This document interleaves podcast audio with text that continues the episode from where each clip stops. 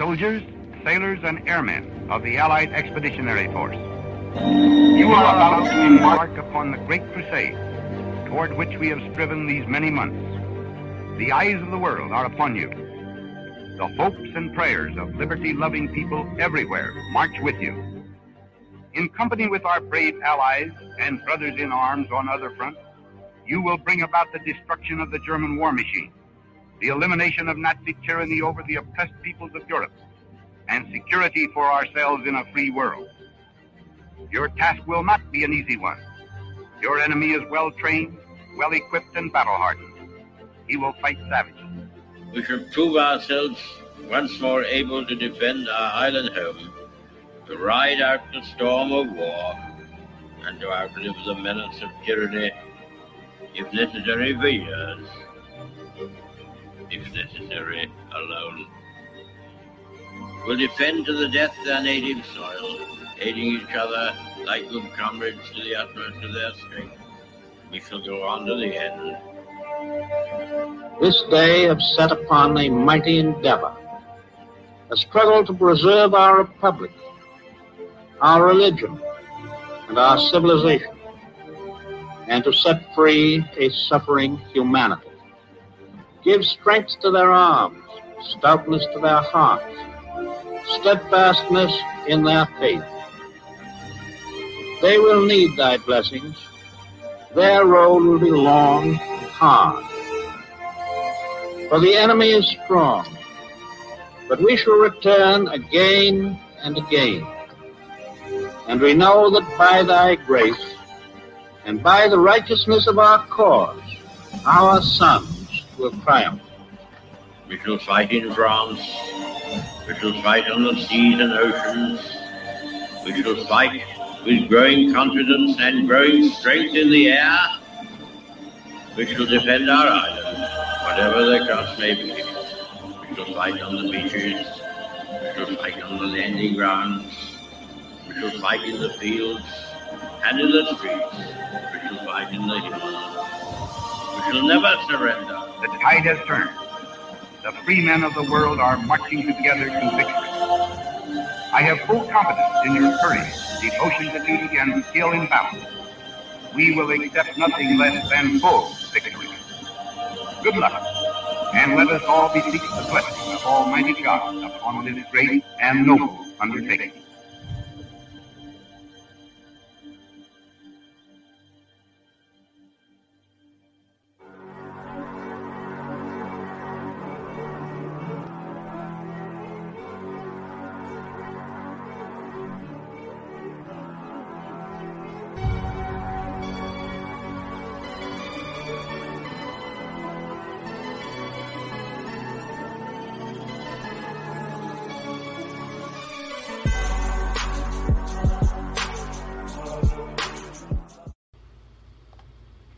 We'll get this right eventually.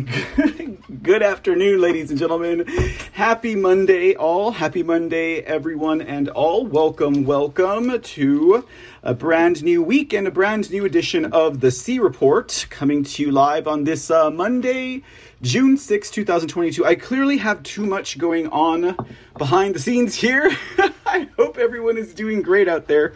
It's like, man, I am just scurrying around. Yeah, I was trying to get this. Um, I was trying to get this broadcast to go off without a hitch, right? Like, you know, seamless, ladies and gentlemen, just seamless from top to bottom, from ending to finish. I mean, from beginning to conclusion, etc., etc., etc. You guys know what I mean. But you know, uh, f- for every intent and purpose, uh, things just don't go that way sometimes. I was like, it's going to be crisp, it's going to be clean, it's going to be clear, uh, it's going to look totally like it's almost professional, you know, like I've been in the game for a minute, even though the Lord knows I've only been doing this for a little while, but. Anyhow, some of you guys are probably like, well, why the heck are you uh, so worried about making your production or your show come off pretty perfect? Well, uh, it's because you know um, I, I'm uh, I'm signing up for this uh, type of a channel type of thing. I'll give you guys more details as it's ready. But the only thing about it is, at the moment, you know. Um, uh, the only way for, um, I guess, the audience or the viewers who participate with that uh, network uh, can only, well, the content creators can only upload. Um, or share any of their content that's been posted on YouTube. So I'm like, I gotta make this look really crisp and clear, and I gotta make sure not to say, and I don't have a mute button, right? Or a beeper button, right? Like those little gag buttons that people press. So I can't say CV19. I need to do a couple of episodes where I don't talk about the integrity of certain types of activities wherein, uh, you know, um, a democratic based type of uh, system is used, right? Uh, we, we got guys. We all know. Yes, this is a constitutional republic that utilizes the system of democracy in order to do what? Vote, right? Okay, so can't talk about that. So, anyways, incidentally, today's show we're not going to talk about any of those topics. Got to be wondering what the heck are we going to be talking about then? Uh, there's there's a lot of different things uh, on the table. You know, uh, today is what the uh, anniversary. Would you call it an anniversary? The anniversary of D-Day right? D Day uh, happened. Uh, what was the storming of Normandy Beach? It was the turning point, um, I guess you could say, of the uh, World War II front. Uh, back in the day. Now, obviously, uh, D Day is way before my time, right? Uh, my grandfather, I believe, uh, on my father's side, uh, participated in that war, if I'm not mistaken. And my father was in Vietnam after that. So, you know, yeah, I, I come from a line of uh, militaristically involved uh, nation serving uh, individuals, ladies and gentlemen. Now, on my mom's side, I don't think that they did. Well, you know, no, I, I take it back. I remember one of my uncles was in the Navy, and I think one of my other uncles was somewhere in the military, but most of them were just, you know, drunk musicians. So I'm like, I don't remember what they did or who they did. Actually, I think even my grandfather on my mom's side served.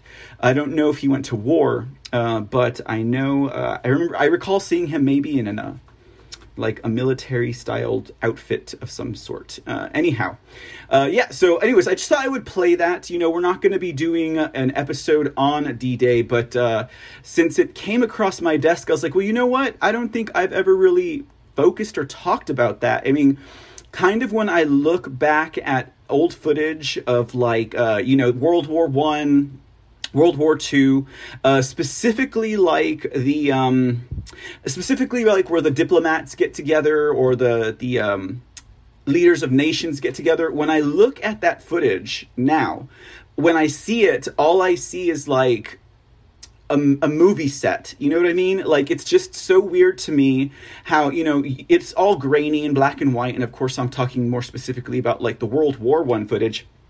And you know they have like all the world leaders walking up to like have a talk. Like you know they got Stalin coming in and and everyone else and like they're there just filming it. And he's like, and Joseph Stalin is uh, coming into the White House now to, uh, you know, uh, have this meeting, blah, blah, blah, blah. It just, it looks so fake now. When I look at it, I'm like, you know, how long have they been playing a movie to fool all of us? Now, I, I realize anyone who's new to this a broadcast would probably think like, oh, wow, this guy, he's right up there with the uh, Holocaust deniers, the flat earthers, and the, the and the 9/11 truthers, right? Saying that all of world history is nothing but a show, totally orchestrated, scripted, and manipulated to uh, influence and to confuse and to uh, deceive the world into believing that things are the way that they are and that they have no power to change it, and that these uh, these instruments are so big that uh, certainly one would need to um, uh, divest themselves of their right to govern, indeed, divest themselves of their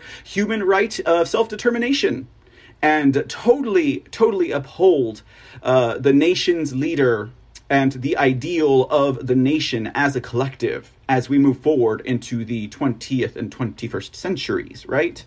So, with that in mind, you know, when I look at the old footage, that's what I think, right? And so, uh, I don't know, but you know, I was just like, well, you know, let's just at least throw a tribute out there to D Day, just so we can kind of honor and remember, you know, what these guys did. Even though we had like what, like Winston Churchill and all these other people talking, and uh, you know, they were probably all part of the same thing, right? They were probably all part of the same thing. And then, uh, of course, it opened with Eisenhower talking there, uh, you know, encouraging the soldiers as he was, uh, he was uh, uh, in the military services at that time, prior to being the president, right? Who was it? Um, it was uh, Rose, Rose, Roosevelt, right? Franklin Roosevelt, um, the guy who brought major social. Uh, he, the guy who brought major social uh, social programs to uh, the United States of America, probably the first one, right? Probably the first one to do that. And uh, let's see. Well, no, he probably wasn't the first one. Anyways, I don't know why I just said that. He brought major social programs. You know, I mean, we're talking about like uh, you know expanding the uh, expanding the uh, footprint of government, right? Yeah. Mm-hmm. That's exactly what it was. Uh, June 6th, 1944, more than 156,000 Americans, British, and Canadian troops stormed 50 miles of Normandy's fiercely defended beaches in northern France in an operation that proved to be a critical turning point in World War II. For those of you uh, millennials, Generation Zs, and heck, even uh, even uh, what do you call it, uh, X's and Y's out there. Yeah, uh, that's what today would be all about. You know, um, I had read this other like headline somewhere that was like, "Go Ogle like uh, does not honor uh, you know Doomsday Doomsday D Day." Yeah, it doesn't even stand for anything though. I thought it was actually quite interesting. Like, uh, some people call it Victory Day. Um, you know, some people call it Doomsday. but it doesn't actually stand for anything apparently you know.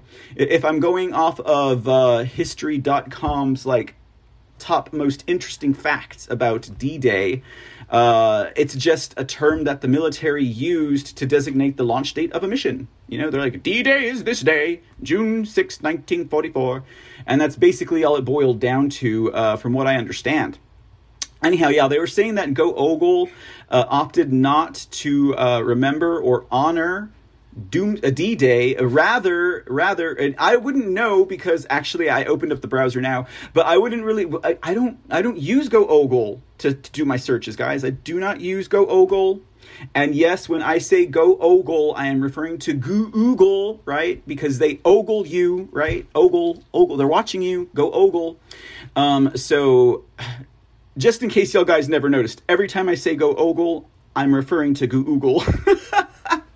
Anyways, Go Ogle decided to honor the espresso machine today instead of uh, the heroes of the D Day invasion. Uh, you know, I gotta say, guys, I'm a big fan of espresso, but uh, come on, Go Ogle, what's more important? Uh, well, you know, to the uh, the social social minded uh, ladder climbers of like the younger generations, you got to have your espresso machine.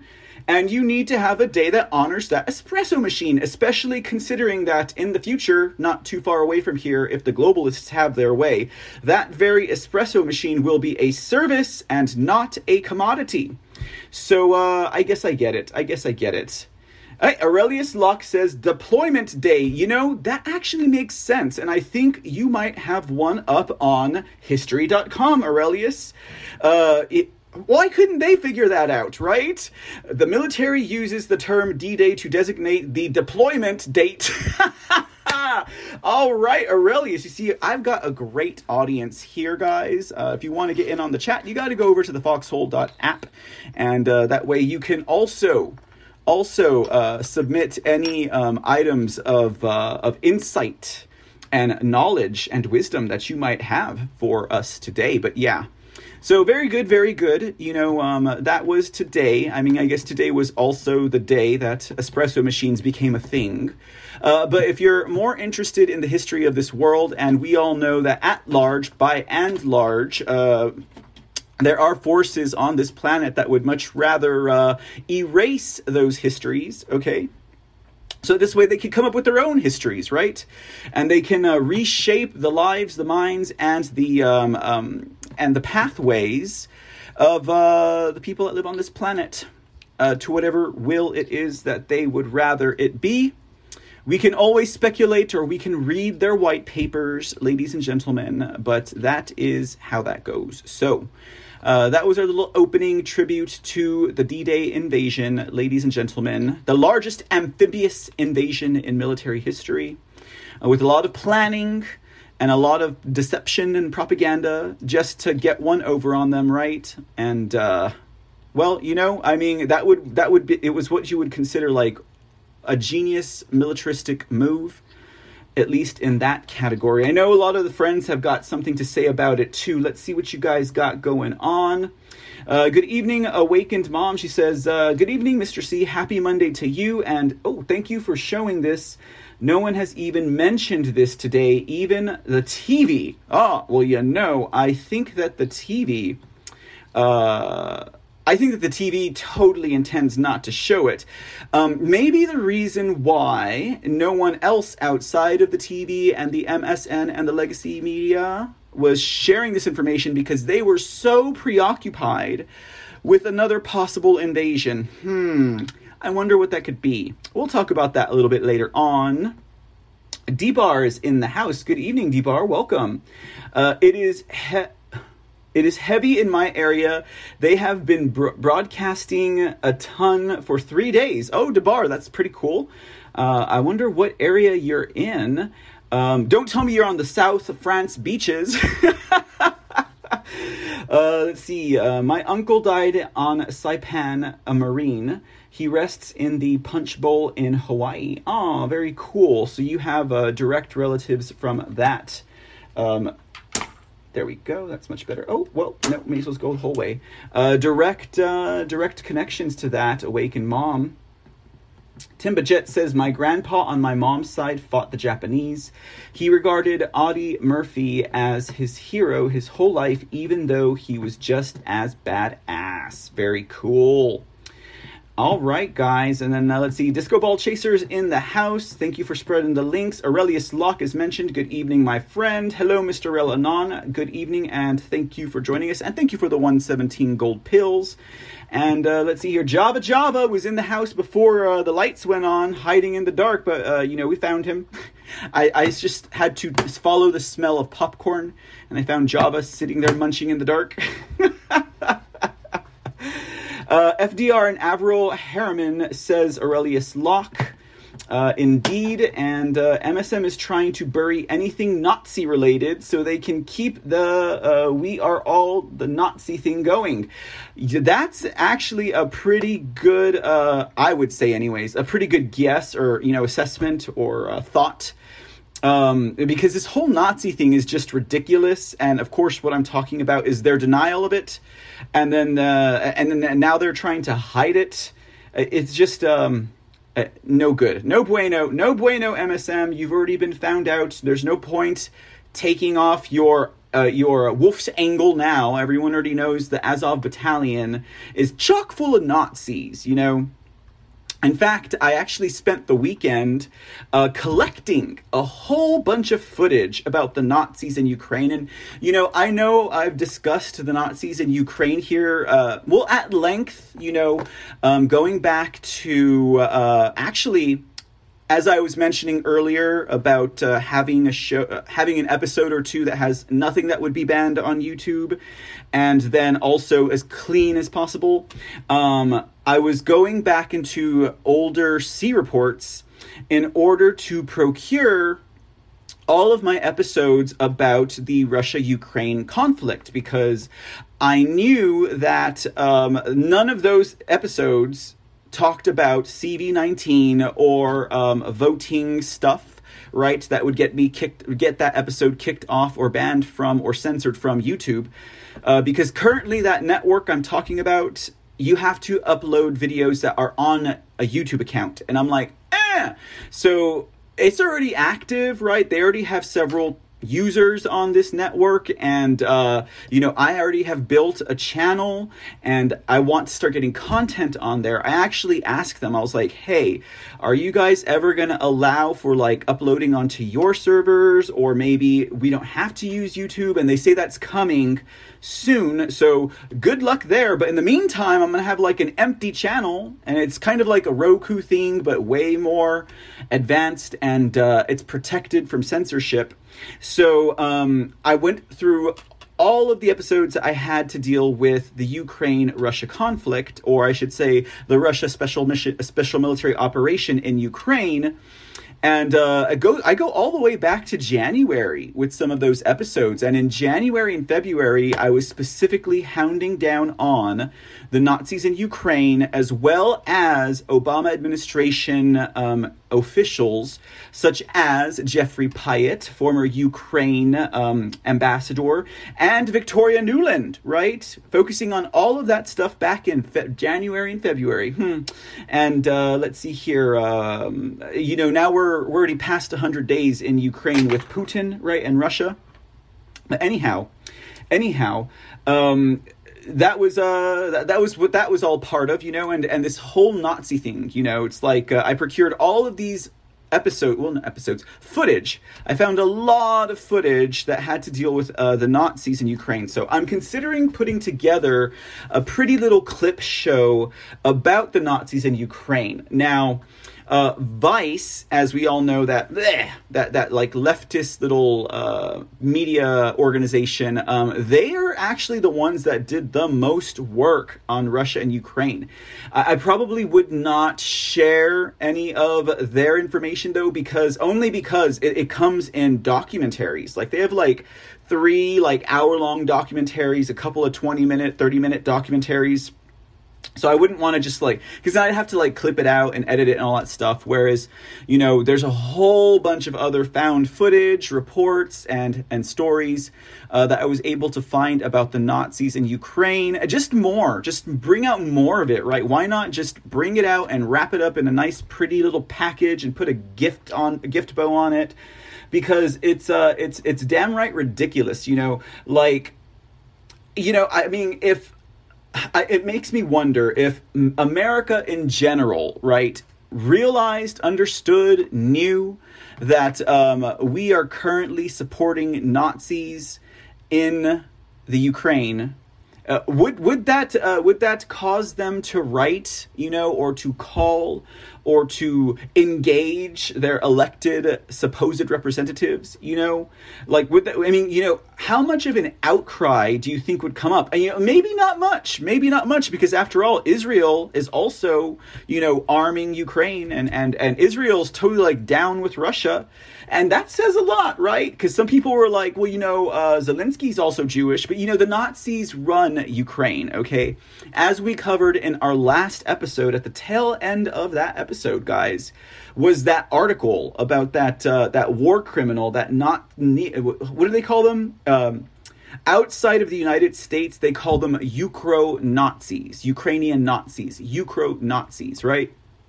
So um, we uh, covered a story about that Ukro-Nazi guy. I can't remember his name, you know, because it's it's Ukrainian, it's hard for me to pronounce it, and um, and hard to remember it, right?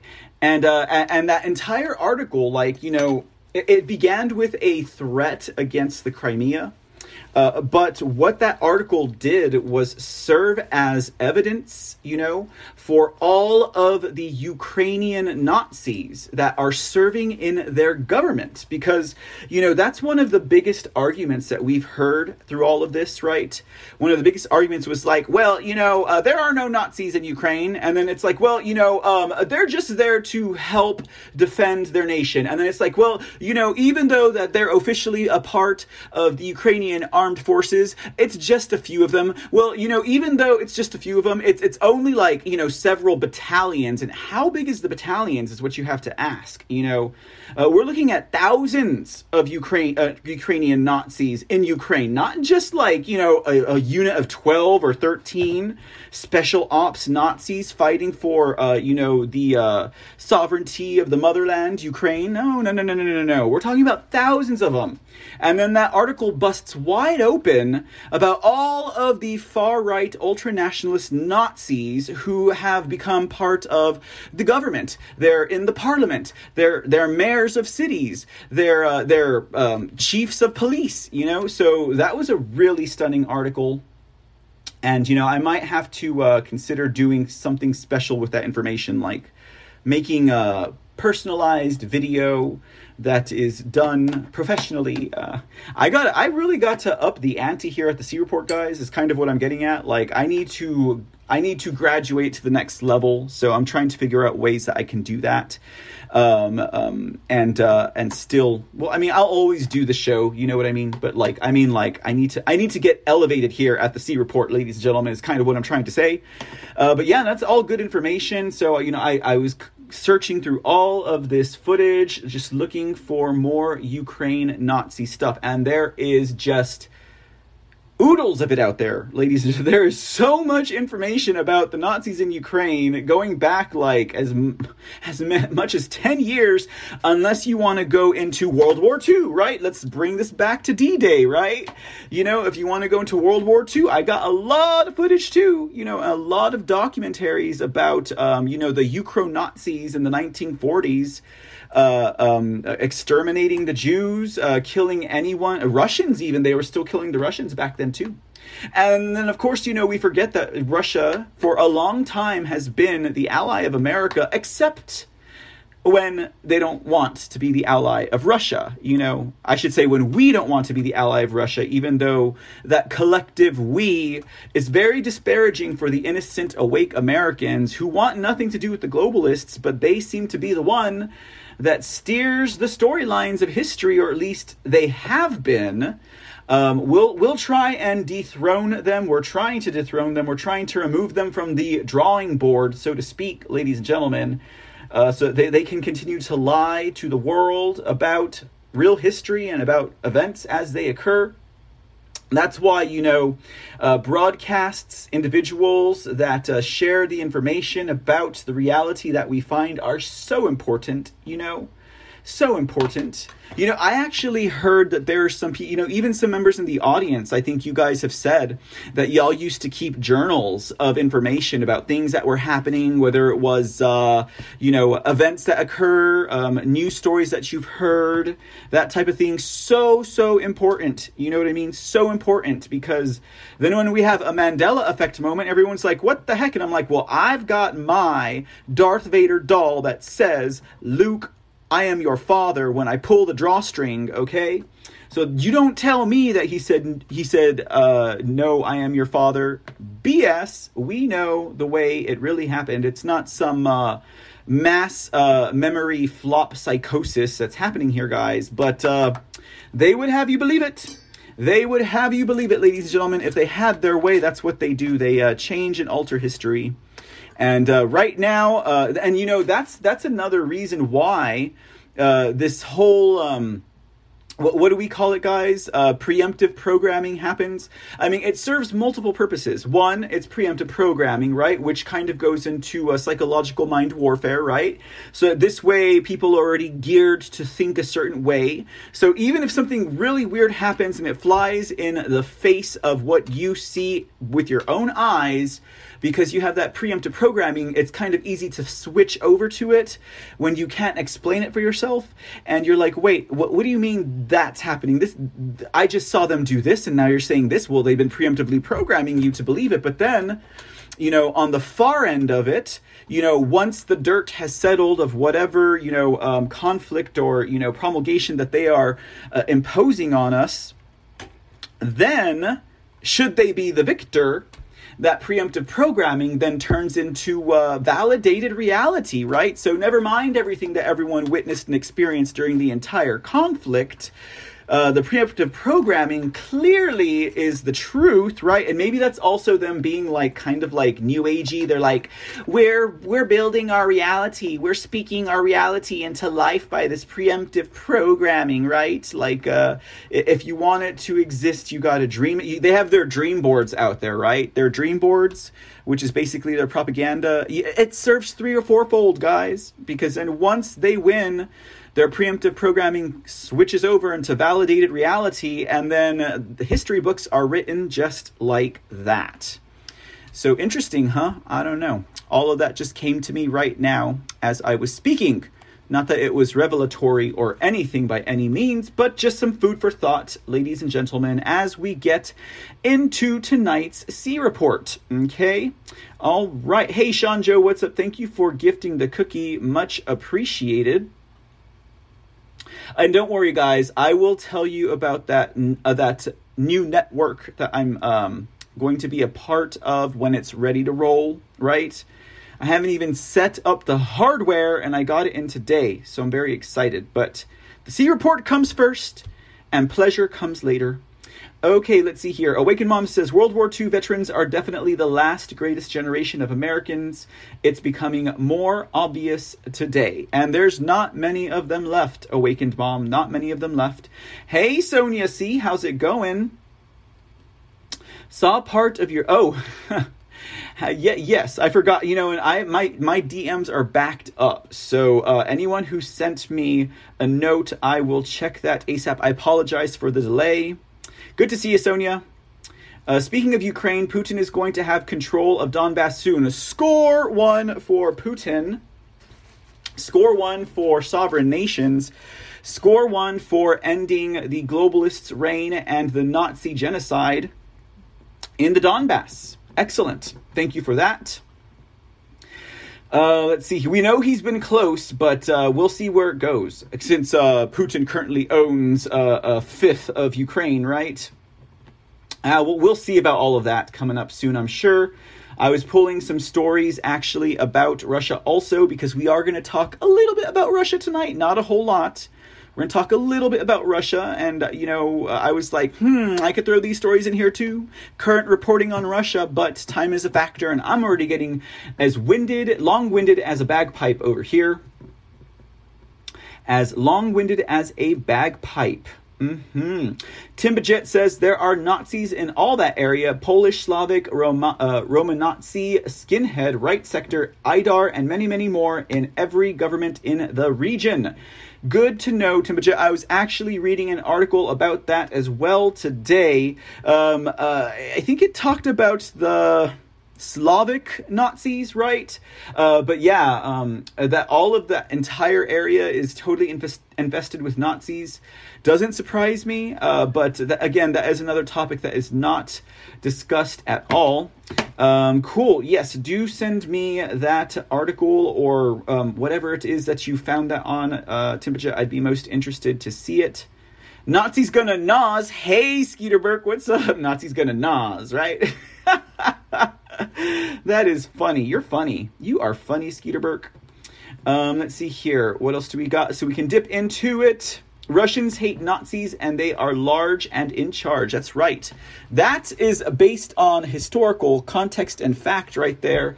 Tim Bajet, and I think that that is also one of the most important things that we should address before you know we get into uh, conversations about things we don't know. What do I mean by that? I mean you know if if you know the legacy press if some uh, some uh, maladjusted leftist wants to talk about the ukraine russia um, special military operation. Maybe first they should do a little bit of their homework. Maybe first they should dip into a little bit of history about Ukraine uh, and Nazism, and uh, and, and also Russia's stance on Nazism you know so this way they don't go around calling putin a nazi right i've seen that already at all putin's a nazi he's a fascist he's just like hitler i'm like yeah, you know uh, russia kind of wanted to destroy hitler and his very existence uh, so you know what? Uh, maybe you should do a little bit of homework, but absolutely. Yep. Huh, says also, I have been called a Nazi. Oh, wait, wait, wait. You guys are talking, and I'm losing my comment box here. Uh, what, what about being called a Nazi? He says, uh, I have been called a Nazi uh, so many times, even though the only criteria I have is that I am white and conservative, right? Yeah, isn't that funny? And that's the only reason why the left was reporting on the Nazis in Ukraine because they were right wing. Isn't that funny? Isn't that funny? Even though Nazis were social democrats. Mm, funny, funny, funny. Right? So, so funny the way history rolls like that. Very funny indeed. Makes me want to uh, shoot milk right out my nostrils. It's so damn funny. My uh, funny bone is sore.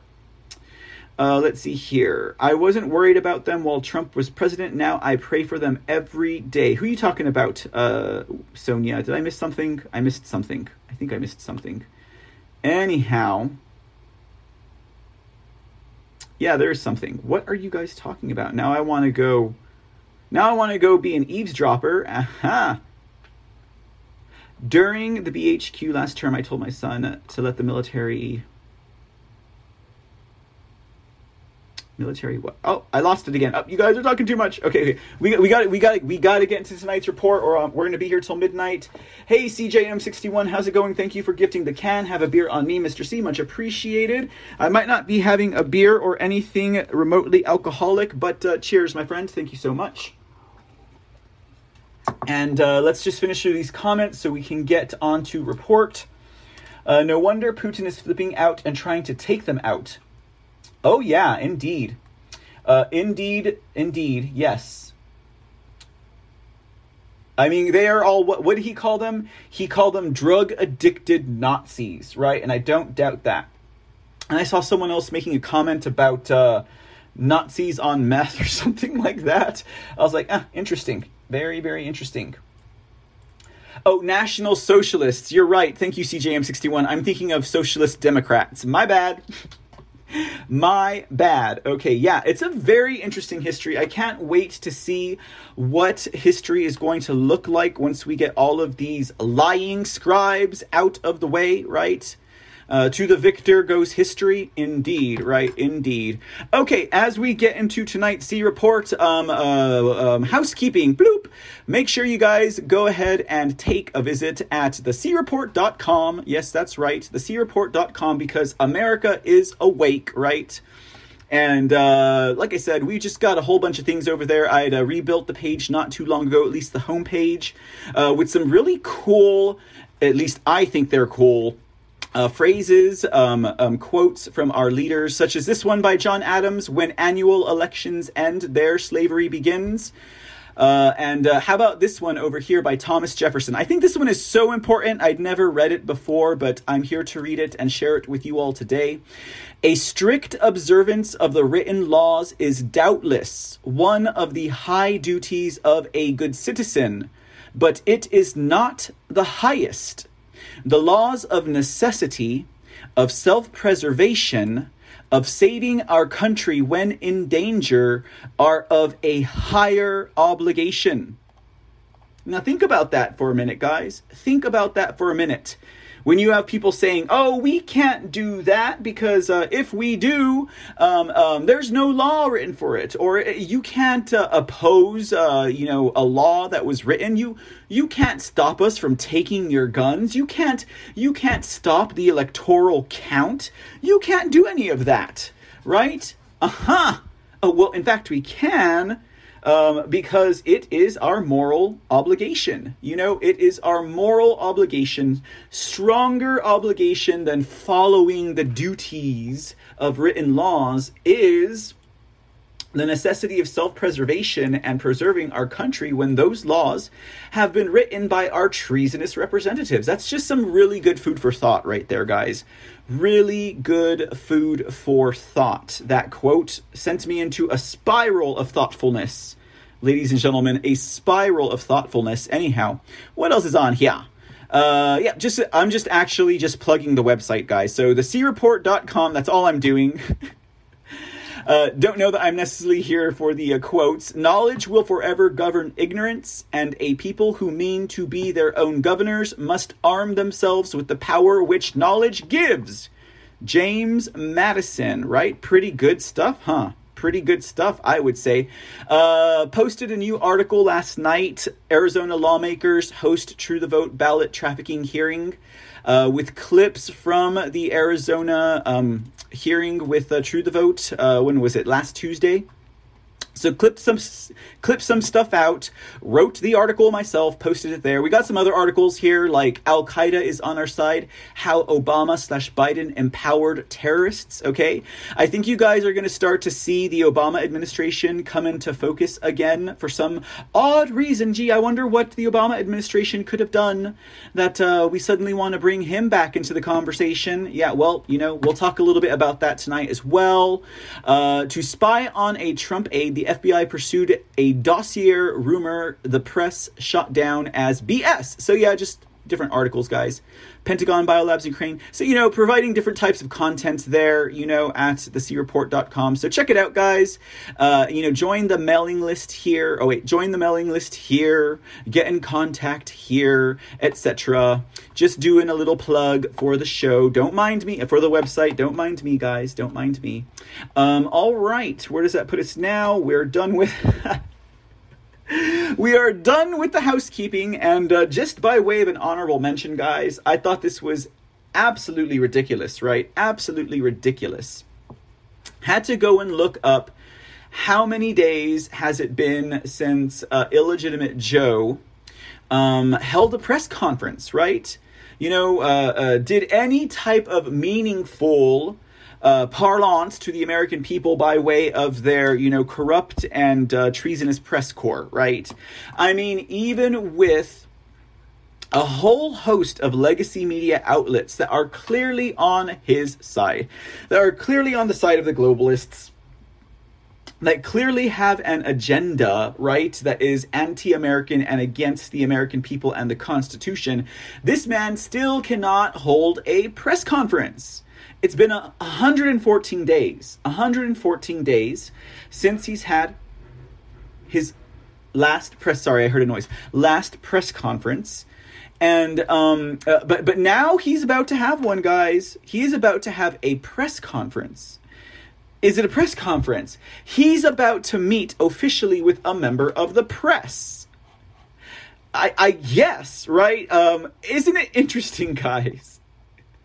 That the current White House regime, that the globalist backed deep state department, all of the above get away with considering someone like Jimmy Kimmel a member of the press? Really? That's what the headlines read. Joe Biden to meet with the press, Jimmy Kimmel, right, in first official meeting with the press in 114 days. I don't know, guys. I don't know about that. I mean, isn't it sad that there's an entire, probably two or three generations that believe that late night talk shows and Saturday Night Live are actual members of the press? I mean, you get someone on your late night talk show, you're there for late night entertainment. But you know, guys, I am part of a generation who in high school would watch the likes of The Daily Show. Uh, I think it was Jon Stewart back then, and uh, Saturday Night Live, and, and and eventually whatever stupid, lame late night talk show. I think we're also including David Letterman was still on. No, he wasn't on. Who who's the other one that was on? The guy with the chin, right? What's his name? The guy with the big moon chin? I can't remember his name because I never watched any of these losers. But all the losers that I went to high school with, would go home, get high, and watch, uh, you know, The Daily Show and, and other late night shows, right? And, and then they would go to school the next day and puffed up with this false sense of knowledge and definite esteem and arrogance would uh, would talk about the things that they know about the world because they watched uh, you know a Jon Stewart Jay Leno. They watched Jay Leno. You know, they found their new they got their news from these late night talk shows, even though they're farce, they're they're they're um I was gonna say parasitic. Basically, they're they're parody, you know, they're they're joke shows, they're c- comedy shows. But no no no no no no. They got their news and information from the late night shows, and that made them feel so intellectual, right? And so full of knowledge, so worldly, right? So knowable. Thank you. Everyone's shouting at me, uh, Jay Leno. Uh, and Conan O'Brien, right? Oh, I don't know about that Conan guy. He he's kind of scary looking. Anyways, um, so yeah, is exactly what this all is. You know, it's ridiculous, right? It's ridiculous that his appearance on the Jimmy Kimmel show will pass for a news conference, guys, a press conference. They can they can bring his days back to zero now, as far as the absence from the press uh, because apparently I don't know. I mean, who's gonna watch that train wreck? I don't know. You know, uh, but I'm sure there will be plenty of uh, fodder there to poke fun at because uh, that's the only thing that uh, the Biden administration is good for. A good laugh, ladies and gentlemen, a good laugh. So yeah, I thought this was uh, notable. Before this is not part of the actual report. I just wanted to talk crap about it a little bit, guys. Here's one other honorary mention before we get into the C report for tonight everyone was kind of like, oh, what's this all about? You know, why do we, I mean, people made a big deal about this. Bringing in these Korean, like, uh, little hot Twinkie boys to the White House, right? They're like, uh, what was the, what was the line that they pushed? Um, the Biden ad- administration using Korean uh, sex idols to push like I don't know, the next biggest uh, the Ill- illness or what were they using them for? To distract people, right? Um, from uh, Russia and from uh, Durham and everything, right? Well, you know, I made a pretty good assessment, I think, guys, uh, because when they visited, wasn't it like the first day of June? It's pretty obvious that the reason why White House would bring in, you know, uh, Korean propagandists uh, to influence the youth of America was it was actually a gift, right, to all of the DC staffers and the cartel and and all of the men over there in uh, in the White House. I'm going to get a little bit crass here, guys. Up on Capitol Hill. This was this was actually a gift in honor of Pride Month, guys. They passed these boys around everywhere in Washington D.C. It had nothing to do with propaganda, guys. It had nothing to do with propaganda. It had nothing to do with uh, yeah, having them influence TikTok or anything like that. Guy, you, for those of you who don't know much about K-pop, okay. I know a little bit about K-pop. And yes, CJM61, you can bet that uh, Creepy Joe sniffed every single one of them before he handed them off. Just like just like Zelensky, guys, just like Zelensky, right? Uh, Putin sniffed his head too before uh, Zelensky got passed around throughout all the members of Congress and the Senate. You know, because uh, after all, we ain't paying that prostitute for nothing, right? I still haven't gotten my in store in studio uh, lap dance yet, but uh, Anyways, guys, yeah. Uh, I mean, that's what this is for. That's what this was all about. They needed an excuse to pass these guys around Congress.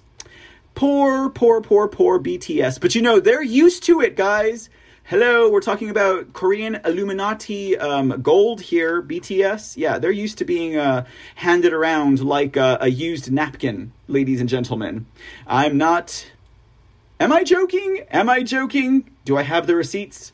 Well, I'm not saying, but anyways, just to because I know a lot of my audience has no idea who these are, and they're probably like, "Why the heck is this even a story?" Uh, Korean K-pop, uh, or I should say, Korean pop, K-pop, right? This is like this is like the Backstreet Boys, or like uh, oh, what's another good oldie but goodie, right? Uh, uh, is this like um, Vanilla Ice, right? I'm trying to draw. This is like Boyz II Men, but in Korea, right? Like the, the boys group of music. Anyways, uh, the youth fawn over them. Uh, every closet homosexual dreams about them.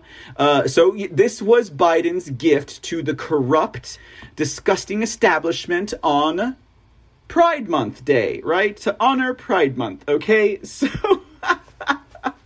Since no one else could see this obvious fact, I thought I would bring it. I would highlight it tonight as we got into today's uh, into today's C report because um, I would I would be remiss not to mention it. I mean, after all, ladies and gentlemen, uh, it's it's far more easier for me to speak on these speculations than it is for anyone else in the game at the moment, um, because after all. Never mind. Okay. All right. Enough about riffraff, ladies and gentlemen. I think I've spent far more than enough time talking about such trash as Jimmy Kimmel and the prostitutes of Washington, D.C., and the creepy sniffing habituals of one illegitimate Joe. I think we can get into today's C report. Welcome, welcome, welcome again. We're live and uh, we are broadcasting at thefoxhole.atpill.net, rumble.com, twitch.tv, and CloutHub. So if you guys are watching this broadcast now and uh, you have accounts on any of the aforementioned platforms, please make sure that you like, subscribe, follow, and spread the word, ladies and gentlemen, about the C Report. Hey, Empress Beach to you. Thank you so much for gifting the shades. I appreciate that. She says, because you deserve more. I thank you so much. Thank you so much. All right, guys, let's just jump into it now. We got a couple of uh, statements from the president, President Donald J. Trump. Leads at the C report, unless we're talking about, you know, illegitimate Joe and uh, not appearing for 114 days, and then all of a sudden appearing on Jimmy Kimmel, as if though that were actual press. But it will pass for now, won't it? All right, let's see what the president has to say today. We'll start with this statement here Twitter is loaded up with bots and fake accounts. Why would anyone want to buy it, especially for $44 billion? What bank would be dumb enough to finance it? Elon better get back to watching his electric car business. Um, lots of competition. Don't give the radical lefties who have done so much damage to our country a windfall profit. Let Twitter rot in hell. That's a pretty strong statement from President Trump. I would have to agree. You know, where a lot of people were saying things like, oh, Elon, he's going to liberate us from censorship. Oh, Elon, he's going to return the Trump MAGA base to the great days of Twitter. Oh, Elon, thank you for supporting a globalist, um, um, um, fascist, uh, platform that has wronged us, Elon. Thank you for bringing back that which we love. So, thank you. Uh, it was more like this. Thank you for bringing back that which elevated us to the heights of popularity and influencership, Elon. Thank you for returning our uh, our title to us, right? Of uh, uh, 50,000, 200,000 followers. Elon, Elon, Elon. I was sitting here thinking, like, Elon, who's still a globalist, is simply trying to compete with truth, right? I mean, that's like, you want to talk about competition, you want to talk about direct opposition, you know? Elon was like, how are we gonna how are we gonna stifle truth how are we gonna stop truth from being big i know i will buy twitter and i will stop the censorship so uh, all of the dull-minded brainwashed fake idiot patriots will come back onto twitter and never mind truth because no one well, they saw it coming because Trump talked about it. But they didn't see it coming because it actually ended up being far more effective than they thought it would be. Okay? That's right. I said idiot fake patriots. Okay? Get over it, right? I mean, first of all, even though Elon is taking over it, have we not been through everything about Elon? Yes, you know, I understand that even though I shared with you an article about Elon wanting to confiscate your guns, the week later Elon goes live saying, oh, well, you know, uh, I believe that we need uh, people to have uh, the Second Amendment, right? So he flip flopped on that rather quickly, you know, but he did say he would uh, rather we have uh, uh, tougher gun restrictions and other things. You know, there's a whole bunch of things about Elon, guys. We're not going to get into it today. Obviously, I'm just sharing a point here, right? You know, if Twitter never censored anybody, I mean, not only would we not have a need for truth, but um, if truth chose to be a thing, no one would go to it because they'd be satisfied with all of their fake account followers and all of their fake, you know, um, all of their fake uh, accolades that they receive from the bots and uh, from all of the widgets and algorithms, etc. You know, uh, I mean, it, these are good statements here. You know, like why would anyone invest or finance Twitter? What's with what has been proven, with what is known? Why would anyone want anything to do with it? You know, I didn't want anything to do with it to begin with, but you know, uh, they say you should get on social media, Mr. C, uh, so this way you can uh, grow. Well, what am I going to grow with? Fake accounts? I mean, I guess so. I mean, it, it boosted a whole bunch of people, right, into believing that they were actually important. But you know, it does come in handy, right? Because if you have like less than a thousand or two thousand followers, I mean, people won't even give you an interview for crying out loud. So maybe fake accounts did come in handy, right? You know, maybe I should buy some fake accounts so I can get some meaningful interviews. Just kidding, I'm bitter. Anyways, so yeah, uh, I think that's about all we're to do. I mean, that was my thought on it, guys. I was actually quite surprised that everyone on the right just about fell down their panties dropped for Elon just because he was going to end the censorship. I get it. You know, it's easy to um, not see past the fog of, uh, I don't know, whatever it was that was causing them to do that. But anyhow, yeah, it's, for me, it was just direct competition and opposition to truth, right? That's the way I saw it. Um, but nevertheless, Everything's getting exposed about Twitter. So, again, thank you, Elon. I will drop my panties for you after the show. Okay, let's go on to our next statement. Uh, let's see here. What do we got? Huh. Let's talk about Peter Navarro. Oh, wait. My buttons are stuck again. Hmm. Hold on. Give it a second. Oh, well, you know, I'll just read it like as it is. Just a merriment. Where are you at? Where did you go? There you are. Okay. There we go. Much better. Uh, it says, uh, wow.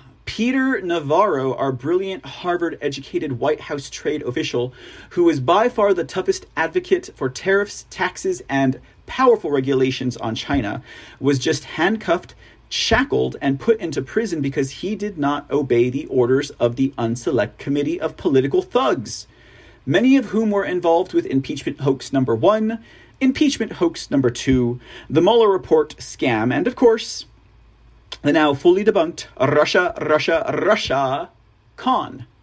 They've gone crazy. I guess we'll see what happens in that regard, guys. Um, Peter Navarro, uh, who agreed to assist, I believe, against this unselect committee, yeah, that's clear political tribulation. Uh, because how many other individuals have said no to the unselect committee? How many other individuals have defied the subpoenas of the unselect committee and yet they lock up Peter Navarro? Maybe they're hoping there will be some type of snowball effect here, and that uh, you know the DOJ will start just indicting and prosecuting and arresting everyone that does um, that acts against the will of the unselect committee. Very interesting, guys. Very interesting, ladies and gentlemen. Uh, CJM raises the point what if Elon is supporting Trump? He is voting Republican this fall. Yeah, well, you know what? Um, that doesn't make a hill of beans of a difference to me, Mr. CJM61. And the reason why I say that is because um, Elon might be supporting Trump, but to whose benefit? Like, who benefits the most from Elon Musk's voting Republican? Does Trump support the most, or does the going bankrupt, uh, quickly dying GOP Republican establishment uh, do they benefit the most from Elon voting Republican? Um, so CJM61, in that regard, I don't care who he who Elon is going to um, vote for. I don't care if he votes for Trump. You know, um, he's never done it before in his life, right? And uh, this um, this change of heart is a little bit too convenient. I, mean, it borders on coincidental, right?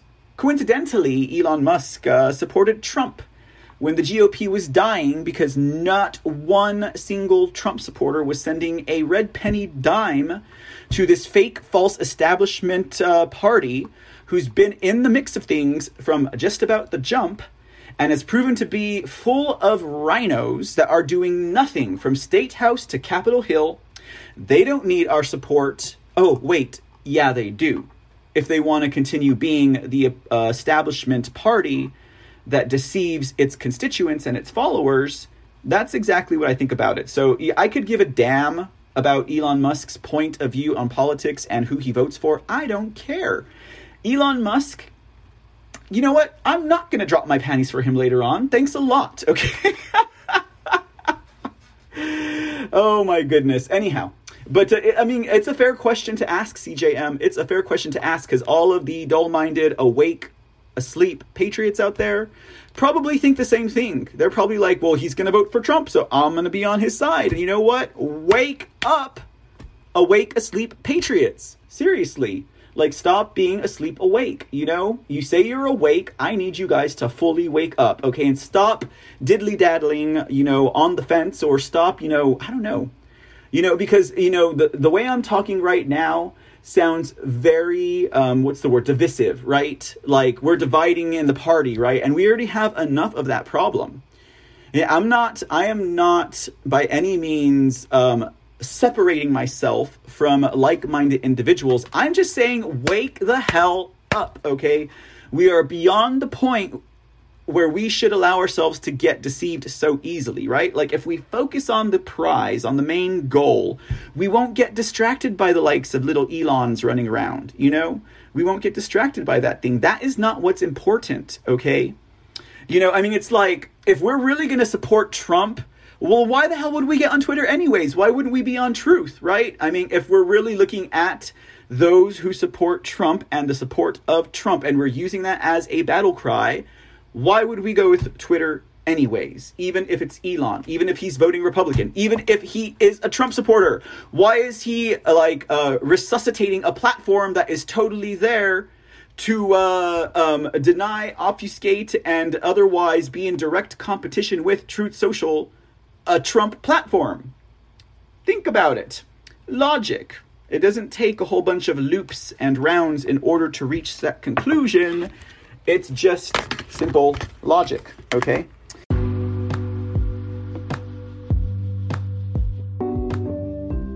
The C Report and all the shows on this podcast channel are 100% listener supported. We don't have corporate sponsors, we don't have independent sponsors. Our sponsors are you, the listener. So if you like the work we do and like what we have to say and contribute to the world of news and information and entertainment, please show us your support. Make a monthly donation to help sustain future episodes at anchor.fm slash the C Report. Your support is greatly appreciated. From 99 cents per month to 4.99 per month to 9.99 per month. Every donation counts and every bit helps. Show your support for the C Report and other shows on this podcast channel by visiting anchor.fm slash the C Report. And thanks, y'all. All right, I've spoken so long, I need to reset my clock now. And uh, we got a few more statements from President Trump, and we can get into it. I know it sounds rather absolutist, some of the things that I'm saying, guys, but no, seriously.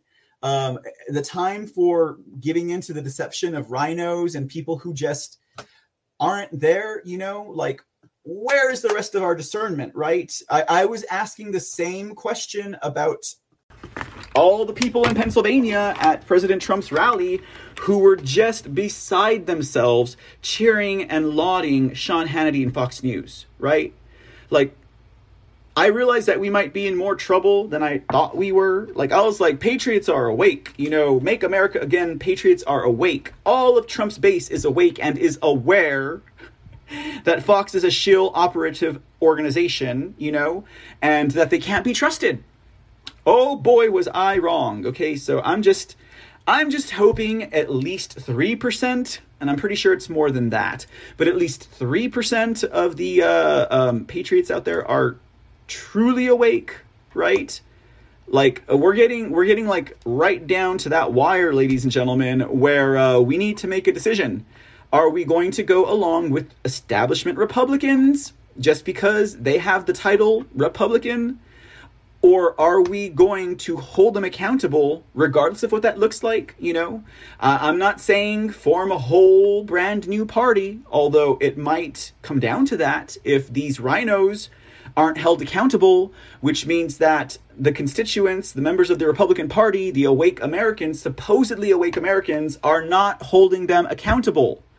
We're the only ones that can take care of RINOs, guys. We are the only ones. There's no law in the book, you know. There's no uh, there's no other branch of government. There's no other agency that can rid us of rhinos. It's not like uh, it's not like Trump can create a a RINO investigate investigation team or like the RINO uh, investigation agency. He can't. We are the only ones that can do that. We and establishment Republican RINOs exist in the party today as they do, and they continue to exist into the future, that is on us, okay? Which means either we're going to create a brand new party or we're going to totally rid the RINOs and put in real Republicans. It's the only way we could do it, guys. Like, we're at that level, okay, of situation as far as restoring our republic. Are we going to deal with the fake RINOs? Or are we going to allow them to continue? That's it. That's it. There's no more room for like, oh, give them a chance, or oh, they might change or turn over a new leaf. No, they need to turn over that leaf now and they need to be consistent moving forward. And not only do they need to be consistent moving forward in their actions, also in their speech. Like anytime they're talking, they need to be sounding like President Trump or something like that. I realize that sounds a little bit extreme, but I, I'm sorry, guys. That is where I'm not sorry. That is where we are. That is exactly where we are. And um, the course of the future depends on that, you know? You know, the Republican Party was so complicit with the fraud and the theft that happened in 2020. I'm not going to get any more uh, descriptive about it because I'm going to try and get this on YouTube so this way I can get it on to my other platform. But um, you guys know what I'm talking about. But they were totally complicit. They said nothing, okay? They said nothing. They did nothing. They said nothing. They admitted nothing and they supported nothing. They denied everything, okay? So that alone as a um, that alone as a measuring stick, guys, for who we can and cannot trust, speaks volumes. But what is even louder than all of the Republicans that did nothing are all of the uh, American people, Republicans, that have done nothing to hold them accountable, but continue to allow them to drag us along because what they say, you know, uh, sounds good never forget. You know, what is that saying? Um, um, words tell people what you want them to believe, but actions tell people who you are, right? So, uh, actions, guys. Words ain't worth much. Next statement by President Trump. Let's see what this says.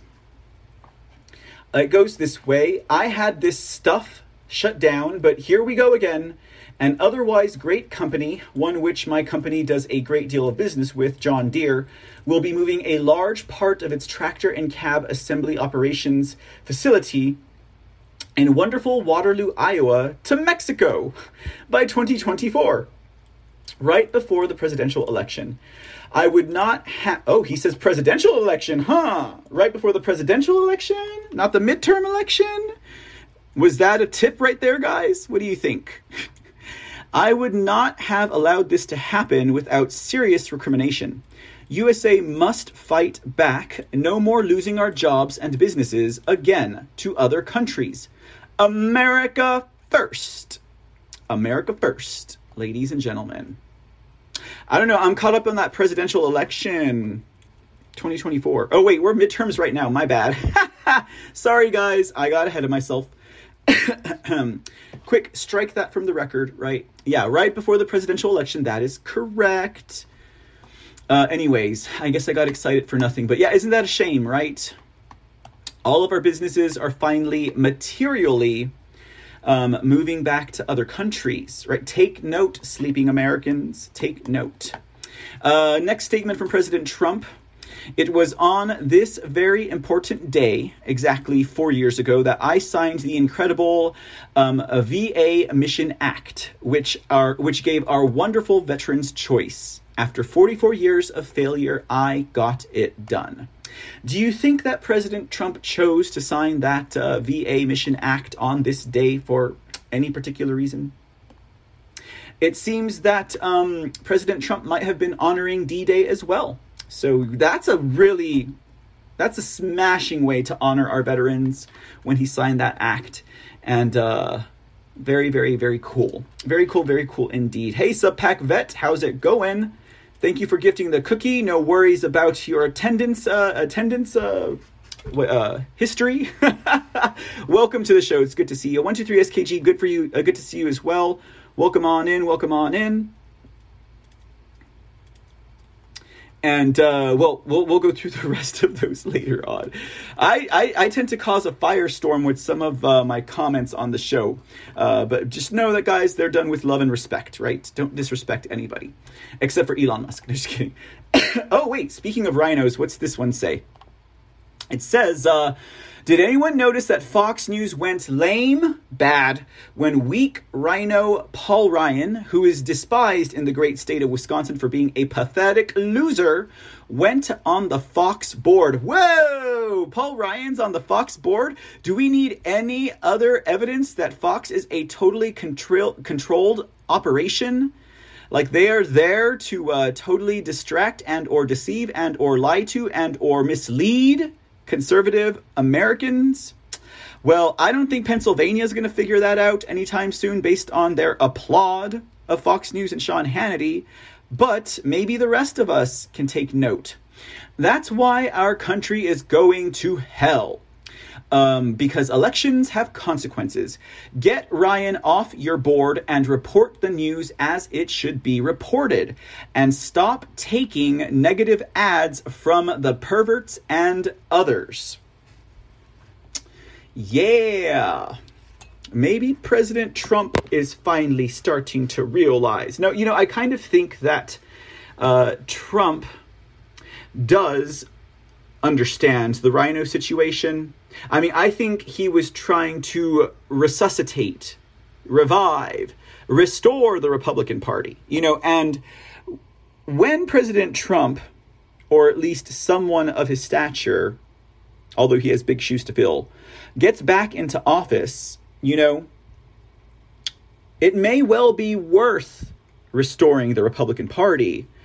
However, there would t- need to be some serious draining in the party, right? I mean, do you think that the Republican Party will be the last swamp to drain, even now as they are draining the swamps of the world? Right? That Nazi swamp is pretty deep, right? That uh, military swamp is pretty deep, right? They still got to drain those guys. Those ain't drained yet when we think about all the rogue generals, the TV generals, and um, apparently how how big this Nazi swamp is. Like, guys, if I blink out or freeze, I I'm pretty sure that my Wi-Fi or something is getting attacked right now because it is just beside itself with trying to figure out whether it's coming or going. Just a heads up, guys. Just a heads up. I'm seeing a lot of things on my end on my computer. And uh, if I if I freeze or if I blink out, I'll be back. Right? Don't go away. I'll be here. It stopped now that I mentioned it. Like I can see you guys. Anyways, stop your evil ways, gremlins of the internet. I'm watching you. Oh, there they go again. Anyways, okay. All right. So, yeah, interesting comment that from President Trump. and uh, our final Trump statement for today so many people are leaving radical left fake account Twitter for truth. How cool is that? They badly want me back on Twitter. Zero interest. It won't happen. We only speak the truth. Oh, we only speak truth, right? We only speak truth. Uh, thank you for the can 123SKG. Much appreciated. Much appreciated. All right, guys. Well, there you go. That those are our Trump truths for today. Pretty good, huh? Pretty good, and uh, most definitely um, uh, full of energy and meaning and thought. All right, here we go, guys. Are you ready to get into today's C report? What do we got? This freaking uh, Darth Kerry on the screen for, right? Oh wait, that's uh, the wrong header there. Let me let me let me fix that. There we go. There we go. So this story actually broke ah maybe about a week ago or sometime within last week. As all of you guys know, back when uh, President Trump was first in office, um, there were all of these uh, rumors and later some confirmations about Obama, like basically, or was this before he was elected, right? When he was doing, he was meeting the world leaders. Obama was like shadowing him to other countries talking with uh, the world leaders or whatever that had previously uh, been engaged by with President Trump. Um, uh, undoubtedly to be like, oh, don't worry what he said, guys. Uh, he'll be out soon, and then it'll be all about me, and it'll be all about my dreams, right? And and and because uh, Obama was like every time you know, um, um, Obama is talking in, in illegitimate Joe's like earpiece. He's like, I had a dream, Joe, that one day I would be dictator of the world, right? And Obama's still old enough to be the dictator of the world, right? You know, um, he probably he probably spent a lot of untracked time with like Klaus Schwab or George Soros or something like that. But uh, anyways, so uh, we had this article come out. Um, uh, some files had been released, some uh, documents that um, I believe it was Mike Pompeo had something to do with that uh, shared with the world, with Americans, a whole unknown meeting between a former Obama administration uh, John Kerry um, and uh, an Iranian leader uh, Zarif, I think is his name. Let's get into the article, guys. Very interesting. Uh, disclosed how Obama administration officials conducted shadow diplomacy with Iran to undermine Trump, right? I mean, we already knew this was going on, but this meeting in particular was unknown until last week. Let's see what the information has to say. It says uh, senior Obama administration officials engaged in a secret meeting with Iran in 2018 as part of an effort to undermine the Trump administration's diplomatic push to isolate the hardline regime, according to an internal State Department document. As the Trump administration worked to increase economic pressure on Iran in 2018, a delegation of U.S. former ambassadors held a secret off the record meeting with former Iranian Foreign Minister Javad Zarif at his residence in New York City, according to a State Department memo unearthed this week as part of a lawsuit brought to compel the release of this information. Ah, okay, that's what it was. Okay, now they were shadowing Obama just prior to his administration, I think a little thereafter. The big whoop here is this was two years into the Trump administration. They were still playing these shadow games, okay? Which it's not like as if though this were a brand new president. It's not like as if though this were day one of his administration. It's not like as if though this were to deter the welcoming committee of an incoming uh, president elect, right? This was already an administration full on into halfway through its first term and you still had them shadowing the president to undo his work, right? Now, that alone, of course, we can recognize as an immediate violation of the Logan Act, right? And you have un- unelected um, individuals who are not even part of the current administration going around and undoing the work of the current administration. You know, this actually just it goes even more to the point that President Trump was not able to serve as the president at his fullest capacity in that office because aside from all of the political and media tribulation that he was being tossed into, and every single uh, investigation and hearing and uh, trial that he um, went through, he also had former unelected officials behind him undoing his work. I mean, that is perfect, if not even more, argument for the fact that Trump should be awarded an additional four years, and his first four years should just be struck, right? As far as time and term limit goes, uh, because he he he was obviously not able to do his job to the fullest extent of his ability, and that's not to say the work that he did do was not impressive. It indeed was impressive that uh, President Trump was able to fulfill most of his campaign promises in spite of all of the opposition that he faced from every single agency that um, tr- attempted to thwart him. It's actually quite amazing that he was able to do what he did, and it makes one wonder exactly how much more he could have completed had he not been faced with all of this, uh, all of this um, distraction, derision, opposition, and otherwise ill-begotten means against him. Very, very, very, very interesting thought there. But to know that Kerry was doing this in 2018 is is quite appalling quite appalling. Uh, the meeting took place as we found. Oh, the meeting took place around the same time that John Kerry was reported to be working behind the scenes with Iranian officials to salvage the 2015 nuclear accord.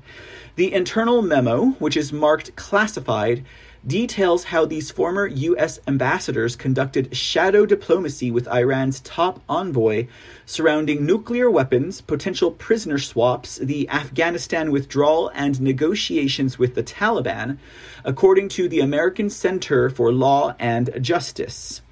A legal advocacy group that sued the State Department to obtain the internal memo.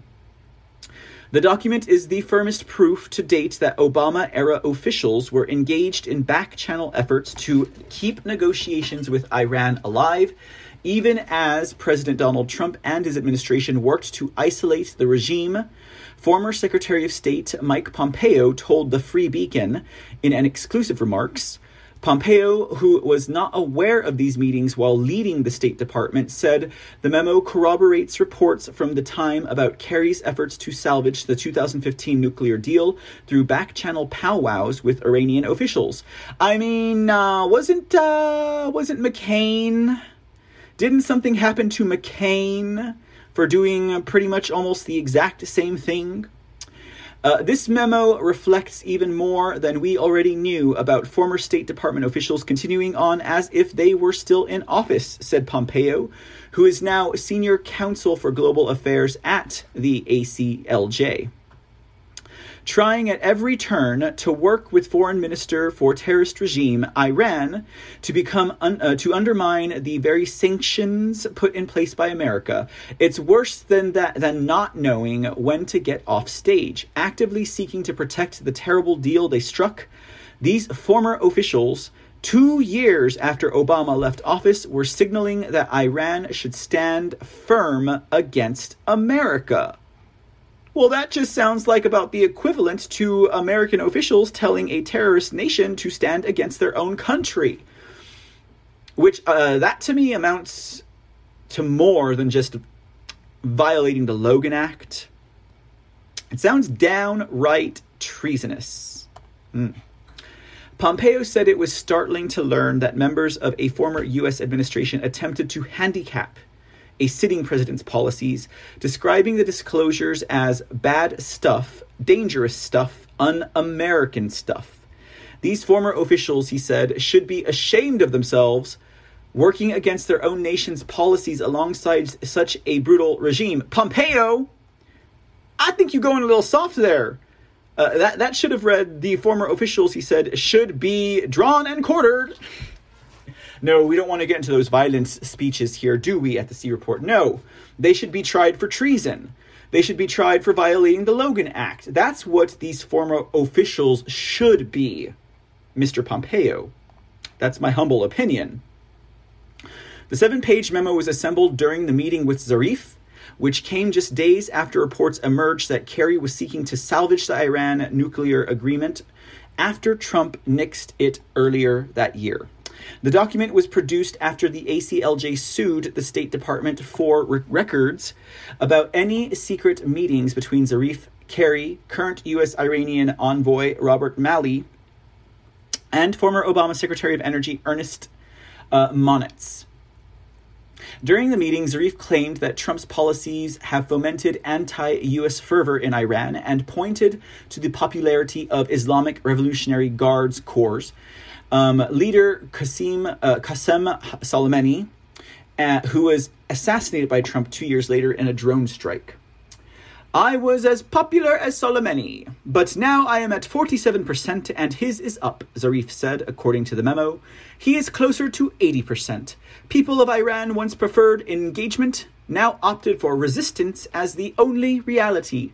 That is what the polls are telling us now, and it is the reality of the reason uh, sorry, of the region. Zarif also said his government would never give up its missiles program or enriching uh, or stop enriching uranium, the key component in a nuclear weapon and one of the conditions Trump placed on a potential new deal with Iran that never materialized. The US says no peace deal and the US will reimpose sanctions, but the condition is zero missiles, zero nuclear enrichment. This what John Bolton wants, Zarif said, referring to Trump's national security advisor. I know Bolton and negotiated uh, with him years ago. His views are so radical that we could not reach an agreement. Absolute impossibility to reach an agreement with John Bolton unless you ask him to sit down and read at dictation speed what he wants and then you sign it. He is incapable of compromise. Zarif also discussed his views on Iraq. Um, potential prisoner swaps with the United States and Iranian support for terror groups like Hezbollah and the Houthi rebels in Yemen. As part of the ACLJ's effort to force the release of further information on these back channel talks with Iran, it received a series of internal State Department emails showing that after Kerry left office, he used State Department staffers to send correspondence to Zarif. Ben Sisney, ACLJ's senior litigation counsel, said the organization's legal efforts proved that there were even more secret meetings happening behind the Trump administration's back than had previously been reported. But Sisney said it also raised further questions, such as how did this memo of former U.S. officials meeting with Zarif get into the State Department's hands? Was someone at the State Department there? Did the State Department send an informal liaison? Good questions to ask, ladies and gentlemen, about those who uh, who put personal politics or obeisance to, I don't know, maybe globalist masters before that of their nation. Very, very troubling, but very good to know. Uh, this here, for your uh, viewing enjoyment and perusal, is the actual um, release, the now unclassified document that shows. Uh, well, it's titled Notes from Iran and the United States An Off the Record Conversation with Foreign Minister Mohammad Javad, Javad Zarif. October 4th, 2018. Uh, I mean, I read through it, seven pages long. We won't go through it. There are some things I highlighted, though, I thought that were interesting just for perspective, you know, on things. Uh, like this Afghanistan note. When they were talking about Afghanistan, uh, Zarif had said, now there is collective interest to bring the Taliban and Afghan government to the negotiating table. Keeping in mind, of course, this is before United States fled Afghanistan and uh, left um, money and uh, weapons and uh, military bases to the Taliban. It says In the past, the US and Pakistan may have differed. I had misgivings about the utility of negotiating with the Taliban in the past. The Pakistan government is also now talking about interest in negotiations, and the ISIS is something else than in the past, and supporting these talks. Now, Pakistan is interested Iran wants to secure the eastern provinces with the Taliban's help. Now there is a convergence of interests between us all in settling the Afghanistan conflict, but there is a new serious challenge with the introduction of ISIS into Afghanistan. Hmm, interesting, huh? Yeah. Uh, President Ghani decided to bring Hekmatyar onto the center stage, and for those who know him, this is a dangerous game. Hekmatyar said he is against reconciliation in Afghanistan, but yet the Western backed president of Afghanistan at the time, Afghani, I mean Ghani, who again fled the country on his plane with millions of dollars wanted an anti reconciliation Afghanistan individual, Hekmarty, to be there with him and with his support. Hekmatyar is actively supported by the Saudis and the UAE, the United Arab Emirates. You, the United States, should take off the anti Iran glasses and look at what is happening in the region. In other words, saying, why don't you pay attention to your homeboys in Saudi Arabia? If you want this Afghanistan uh, um, um, deal or uh, thing to go through. Interesting, right? This one's talking about the region in general Saudi Arabia, the United States, Lebanon. The region is in turmoil. The Houthis ignored our advice not to enter Sana'a and Aden. Um, uh, but in, in March and in April 2015, they talked with them about a ceasefire, the Houthis. So, yes, I guess Iran was backing the Houthis. But the reason that Iran is more successful in the region than the United States and Saudi Arabia is that we don't impose our will on anyone. In Iraq, we tried to build consensus. The reason we are successful in Lebanon is the same. We don't arrest the prime minister and we help Lebanon avoid civil war. Saudi Arabia interferes and meddles. Hezbollah is restrained and an important power in Lebanon. Our influence is useful. The Houthis want to end this war. The Saudis are still under the impression that the war in Yemen can be won militarily, and so want to bring the United States into the war and the war there and then go against Iran. Isn't that interesting, right? During a meeting of the ISSG chaired by John Kerry, Zarif pleaded to include one sentence that Syria does not have a military solution. That statement was never included because the Saudis prevented it. Their message is that with the help of GOD or GD, we will remove Bashar Assad either politically or militarily. When the Saudis say this, they mean that God means the United States. They hope to drag the United States into Syria and Yemen, and why they continue refusing to give ground. I thought that statement was rather interesting. Uh, this section is about Syria. Um, it says uh, the DMZ there is obvi- is mostly Nusra, and I don't know how we get rid of them. The Turks have some limited influence over Nusra, Qatar too. If we can resolve this challenge, which is next to impossible to resolve, when we had the agreement for Eastern Ghouta and the terrorists were relocated. I spoke with Bashar about this, and he said once we start military operations, we'll give people amnesty. So, like what is happening in Iraq, people go back to their villages. But this is why the PMF cannot be abolished since ISIS is very much active in Iraq. Only its leadership has been relocated. The fighters are still in Iraq. The same thing can happen in Syria, so the fighters can go home and Bashar can live with that.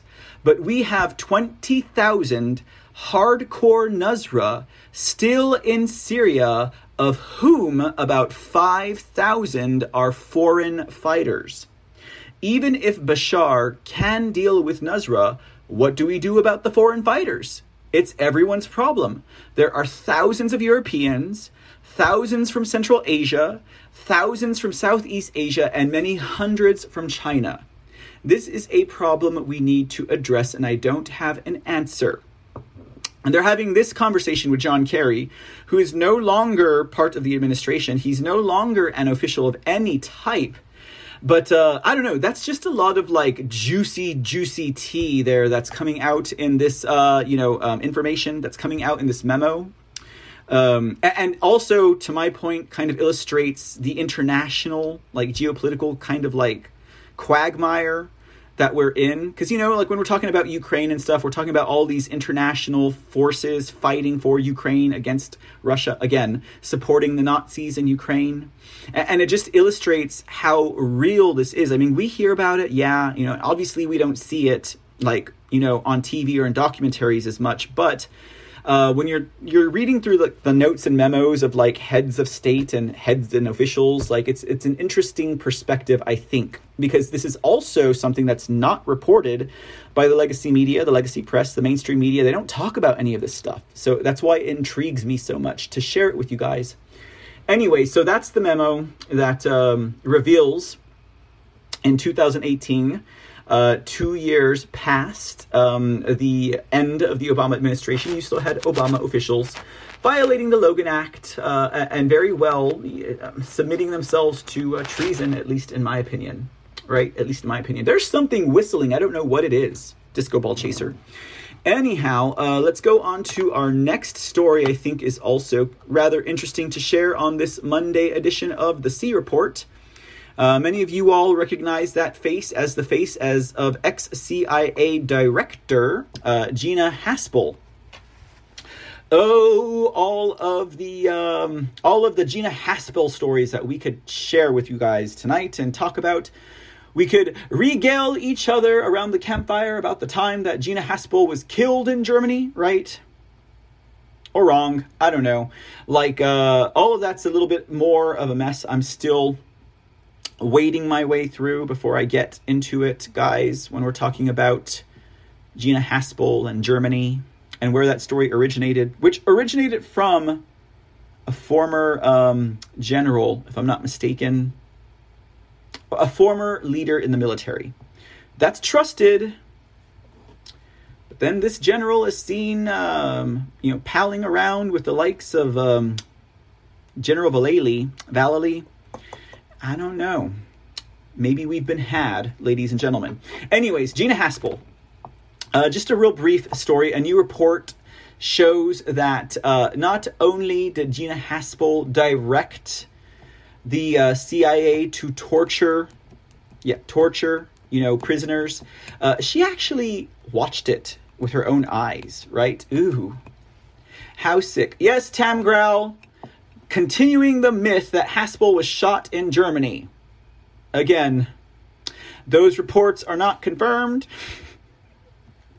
There is no official documentation to support that she was shot. Anyhow, let's get on with this story, guys. Okay.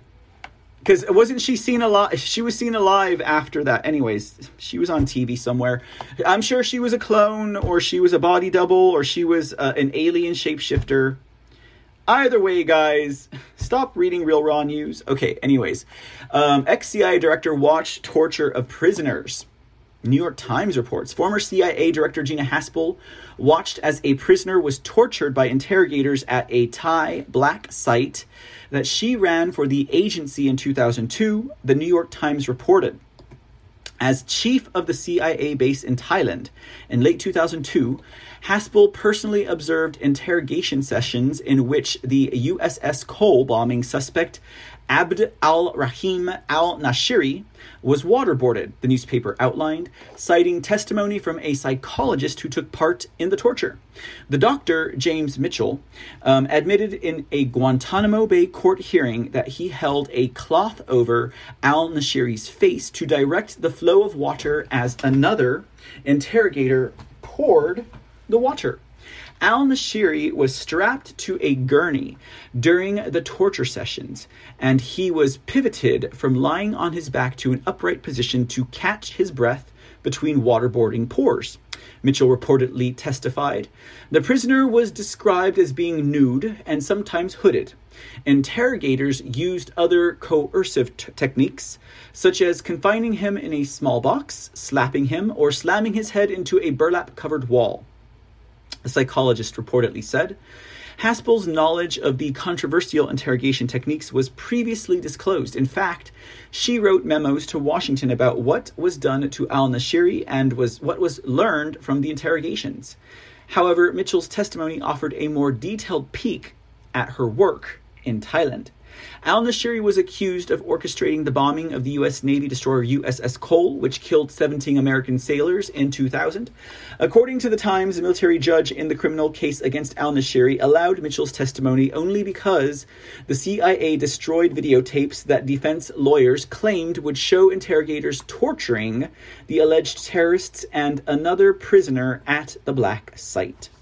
Haspel previously acknowledged her role in destroying 92 interrogation tapes, most of which showed Abu, Zub- Abu Zub- Zubaydah, the first terrorism suspect known to have been targeted in the CIA's post 9 11 torture program. At the time, she was Chief of Staff to CIA Operations Chief Jose Rodriguez Jr. She later went on to serve as CIA Director under then President Donald Trump from 2018 to 2021 January. During the 2018 Senate hearings for her confirmation as CIA director, Haspel said of the destroyed video footage, I would also make clear that I did not appear on the tapes asked by Senator Dianne Feinstein whether she had overseen interrogations of al Nashiri, she declined to answer, saying such information was classified.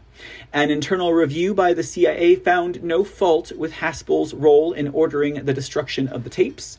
The more we review the, the classified facts, the more disturbed we are, both by the actions she has taken during her career and by the CIA's failure to allow the public opportunity to consider them. A group of senators opposing Haspel's nomination as CIA director wrote that in 2018. She got the job anyway, making her the first woman to head the agency. A Senate probe of the torture program found that interrogators wanted to stop using such techniques on al Nashiri because he was answering direct questions. But they were ordered by higher ups to continue. Al Nashiri was also reportedly tortured later at another CIA black site. In one case, an interrogator revved a power drill next to the naked prisoner's hooded head. In 2004, the CIA forced a dietary supplement into his rectum when he refused to eat, according to the report. The CIA black sites were set up as part of America's war on terror, essentially as secret prisons to detain enemy combatants. The European Court of Human Rights ruled in 2014 that Poland violated the European Convention on Human Rights as the CIA had tortured Zubaydah and al Nashiri in a secret facility in that country. In 2018, the European Court of Human Rights found that by allowing torture in their countries, Romania and Lithuania also violated the rights of Zubaydah and al Nashiri. Interesting story, that, huh? Interesting story, that. But yes, Gina Haspel, ladies and gentlemen. Gina frickin' Haspel. Oh, there's one way to bring the dead back to life, right? It's like, uh, let dead people rest. Oh, wait, I don't think she's dead. Anyhow, next story.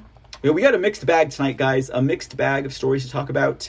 Uh, some of you guys might have heard about Mark Middleton and his untimely death, right? Uh, Mark Middleton being a former Clinton special advisor. I believe uh, there was a new headline A fresh body on the pile of bodies for the Clinton kill list, right?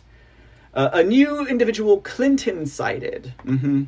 Well, well, Middleton had a had a thing or two to do with the involvement of um, um, uh, pedophile extraordinaire and man of the world Jeffrey pedo- uh, Jeffrey pedophile Jeffrey Epstein and uh, the Clinton White House, right?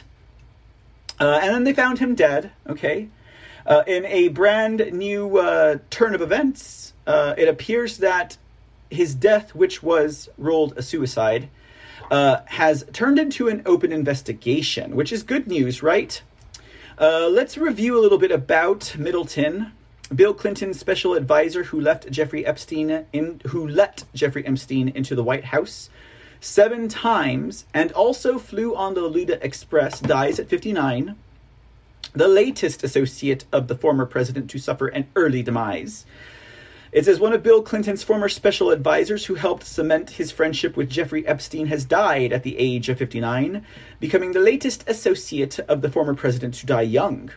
Mark Middleton's family said that he passed away on Saturday in a statement which did not reveal the cause of death. Uh, we now know he was found hung or hanged with a uh, gunshot wound to the sh- chest. Right, and it was ruled a suicide. Mm-hmm. Uh, the family said he passed away. Right. Did not want to make a statement. I wonder why. The father of two lived in Little Rock, Arkansas, and local law enforcement uh, and the county coroner told the DailyMail.com that they were not investigating the death and did not respond to it. The Middleton family did not reply to requests for comment. Middleton had for decades run an air conditioning business in Little Rock, but in the 1990s he was a special advisor to Clinton and a finance director of his presidential campaign. During that time, uh, Middleton admitted Epstein to the Clinton White House on seven of the at least 17 uh, times the late pedophile visited. Middleton also flew on Epstein's plane and appears to have acted as a conduit between the two men. There's a, photograph of Middleton and a photograph of uh, William J. Clinton shaking hands with uh, Jeffrey Epstein, and uh, there in the background is a very coy looking uh, Ghislaine Maxwell.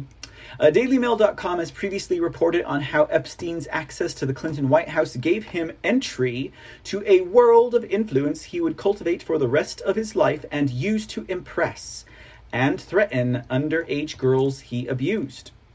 Middleton's death was announced in a Facebook post, now deleted, for the family's air conditioning company, Middleton Heat and Air. May as well call it Middleton Hot Air, right? According to a report in Arkansas Business, the company was one of the largest HVAC providers in the state. The Post said, The Middleton family is saddened to share that Mark Middleton passed away this weekend. The Middleton family has lost an inspiring and dedicated leader, as well as a son, brother, husband, and father. Mark leaves behind a company that he helped build from the ground up alongside his family and was proud to run for 25 years. No words can express our sadness over this loss or our gratitude for your support and prayers during this time. Middleton was also managing partner of the investment firm Midcore Capital, an investment company, and worked for a handful of nonprofit foundations. The only potential hint at a possible cause was a request in Middleton's obituary that, instead of flowers, well wishers donate to a service that specializes in counseling and therapy linked to the New Life Church, which is based in Arkansas. A spokesperson for the Little Rock Police Department said they had not investigated the death. The Pulaski County Sheriff's Office said that they had not responded to Middleton's death, and neither had the county coroner, according to an employee in the office reached by Daily Mail. In addition to being a special assistant to the president, Middleton was also assistant to the chief of staff, Thomas Mac Malarkey. No, just kidding. Thomas Mack McLarty. And uh, there's a picture of. Is that a picture of Middleton's wife? Or is that a picture that should be submitted to the trans investigation? Of all of these individuals having uh, an opposite sex uh, person for a spouse. In fact, is Middleton even a man? Oh my goodness. Okay. I, my eyes just see too much these days, ladies and gentlemen. I just. They look like. they look like. Uh, they look like. Uh, what do you call it? Um, I just. Have we been fooled this whole time, guys? Anyways, okay, getting back to the article. Middleton left the White House in February 1995 and was accused of setting himself up as an international deal maker, exactly the kind of person that would appeal to Epstein. In 1996, an investigation by the White House found that Middleton had abused his access to impress business clients and he was barred from the executive mansion without senior approval. Middleton denied these claims. A source has told DailyMail.com that some of Middleton's meetings with Epstein happened in room 176, which was in the old executive office building, not the White House. The source said that Middleton asked for a meeting room next to the White House mess, which was in the West Wing, so he could impress his guests from his proximity to the Oval Office. The source said Mark was trying to make himself look bigger than he was. He was trying to make himself out like he had more power than he really did in the White House. Mark knew that Epstein was managing the money of Les Wexner, referring to the billionaire founder of L Brands and Victoria's Secret. The source went on, the year of the year 1994 there were midterm elections. Clinton needed money and Mark thought he could get some from Wexner's money. Mark wanted to set himself up as the guy who would bring in those kinds of big donors. And uh, let's see here. Following a May 1994 visit by Epstein to the White House, Epstein flew from Washington to Palm Beach, Florida, with Middleton on board. The following day, the pair flew from Palm Beach, Florida to Grand Bahama International Airport in the Bahamas, mamas. The they returned the same day to Palm Beach. Several of Clinton's former associates have died over the years in unexpected circumstances, sparking the conspiracy theory known as the Clinton body count, which I termed Clintoncide. They included Deputy White House counsel Vince Foster, whose 1993 death was ruled as a suicide but sparked a few a slew of conspiracy theories about the involvement of the Clintons. After Epstein hanged himself, supposedly while awaiting trial in 2019, Donald Trump retweeted conspiracy theories that Clinton was involved. And here are a few more people that have been uh, killed at the hands of the Clintoncide.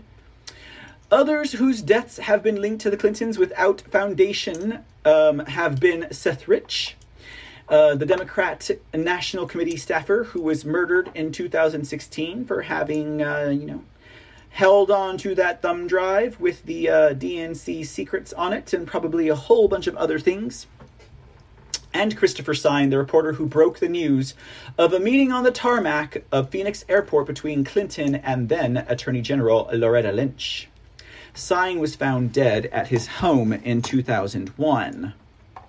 The Wikipedia page for Clinton body count also includes C. Victor Raiser, Bill Clinton's national finance co chairman who died alongside his son in a 1992 plane crash, Mary Mahoney, a White House intern who was gunned down in Starbucks in 1997, and Jim McDougal, a financial partner of the Clintons who died of a heart attack while in prison in 1998. It also lists Edward Wiley, or Willie, whose wife Kathleen alleged that Clinton sexually assaulted her, his death was also ruled a suicide, and Clinton's head of security, Jerry Parks, who was gunned down as he left a Mexican restaurant in 1993. Someone must have had a Mexican vendetta against him, right? So there's that, and the reason why I read that backstory for you guys, share it with you all, because like I said, his uh, death has now been reopened for investigation. Okay, so this is the recent investigation into death of Clinton advisor linked to Epstein is reopened. It's now an open case. Hmm. You can imagine the tons and tons of speculation that is going to come out of this, right? We'll try not to speculate. The bizarre suicide death of Bill Clinton's former advisor linked to billionaire perv Jeffrey Epstein is now an open investigation. The stunning turn of events comes after a series of explosive stories questioning the suicide death of Clinton moneyman Mark Middleton was found May 7th hanging from a tree with a gunshot, a shotgun blast through his chest and an extension cord around his neck. I mean, was someone trying to send out some kind of a signal, or was this just way overkill, no pun intended? Hanged from a tree with a gunshot blast through the chest with an extension cord, ruled a suicide. How do you think he died first? I mean, maybe he was like, damn, this extension cord just doesn't work. Let me go to that convenient noose on that tree. Damn, I'm taking too long to die by choking. Maybe I'll just do this gunshot, blo- gunshot blast through my chest. Gunshot blast through my chest. Talk about overkill. Talk about wanting to make sure this man is dead, right? Anyways, it was learned about the, uh, the surprise twist after RadarOnline.com filed a Freedom of Information request with the Perry County Sheriff's Department demanding copies of the police report and crime scene photos of grisly death of the grisly death in a 1100 acre farm linked to the former president just outside Perryville, Arkansas. Oh, that's pretty interesting too. So, uh, the sheriff's department previously said that they were not involved, but then again, I think that was like the Potask County uh, Sheriff's Department. So this is Perry Sheriff's Department, and he's found dead on an 1,100 acre farm that is linked to Bill Clinton. Interesting. In an email reply, Sheriff Scott Montgomery tells Radar he cannot release the police report because the once open and shut case is in an active investigation. At this time, this is an open investigation and we are not releasing any information, Montgomery said in a June 2nd email without elaborating. Um, email also learned the Perry County coroner is also refusing to release any details about Middleton's death because of the alleged open investigation. Right now, it's considered an open investigation and nothing is being released at this time, so saith the coroner.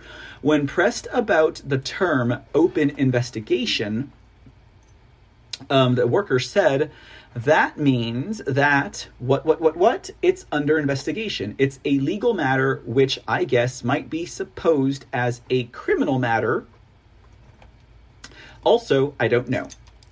Montgomery refused to answer any follow up questions, and so did the county coroner, Bill Green, who was unavailable for comment. Uh, RadarOnline.com was unable to determine if the cover up is based on the lawsuit filed by Middleton's family against the sheriff and coroner, asking um, a judge to prohibit the investigators from releasing the reports and crime scene photos of the suicide. The lawsuit was filed May 23rd in Perry County Circuit Court by Middleton's wife or husband, Ray, uh, or Ray, And uh, brother Larry charging the family's privacy will be violated by the release of the case files. Since Mr. Middleton's death, Mr. Middleton's family, including the Middletons, have, have been harassed by outlandish, hurtful, and supported and offensive online articles regarding the gender of Mrs. Middleton, his death, and his family, states the lawsuit. Radar's uh, investigation was sparked by one of Middleton's terrified business associates who anonymously came forward last month to demand an independent investigation claiming the 59 year old father of two was extremely close to Bill Clinton and incapable of committing an elaborate suicide of overkill. The hell bent businessman even created makeshift gallows by lugging a table and trespassing onto a farm owned by Heifer International whose headquarters is on the same parcel of land partially owned by Clinton Presidential Center in Little Rock. Middleton joins a growing pile of corpses associated with Epstein, who in August 2019 suspiciously found hanged in his New York jail cell, where he was awaiting a sex trafficking trial for allegedly providing a bevy of young girls to powerful politicians and businessmen. Not that any of those buyers or Johns will ever be brought to justice because uh, even though it was the biggest sex uh, trafficking story in the history of the world, it seems like they were all phantom clients, right? And uh, these clients should not be held accountable. A sad, sad day, America. A sad, sad day. All right, well, we'll see where that goes. Maybe it has to do something with timing. Maybe it has something to do with the fact that they uh, don't want uh, people um, getting involved in their family affairs, right? Well, I personally think that maybe the family was paid off, right? Okay, guys, on to our next set of stories. This is actually a pretty good set of stories here. It's a, it's a whole bunch of stories that goes back to Gun control, guys, be aware. Gun control lieth ahead. Uh, oh, you know, it's just so funny that we were talking about the Republican establishment, you know, the RINOs, you know, that which we should no longer put up with, those which we should hold accountable, those who tell us that they're our friends, but um, have proven nothing to the point, ladies and gentlemen.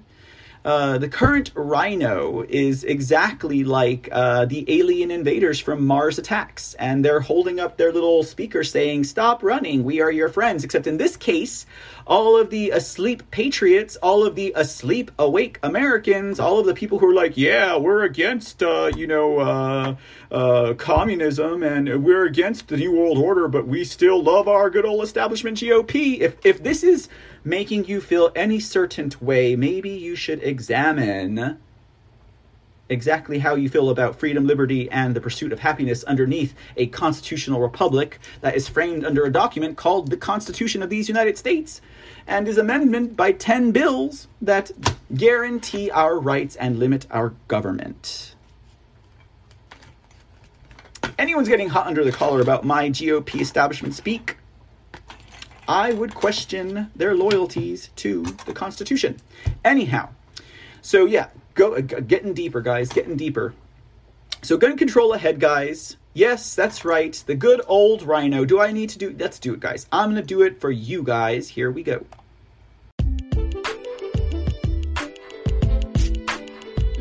What's up, ladies and gentlemen? It's Mr. C from The C Report, and I'm stopping in for just a sec to encourage you guys to head over to thecreport.com.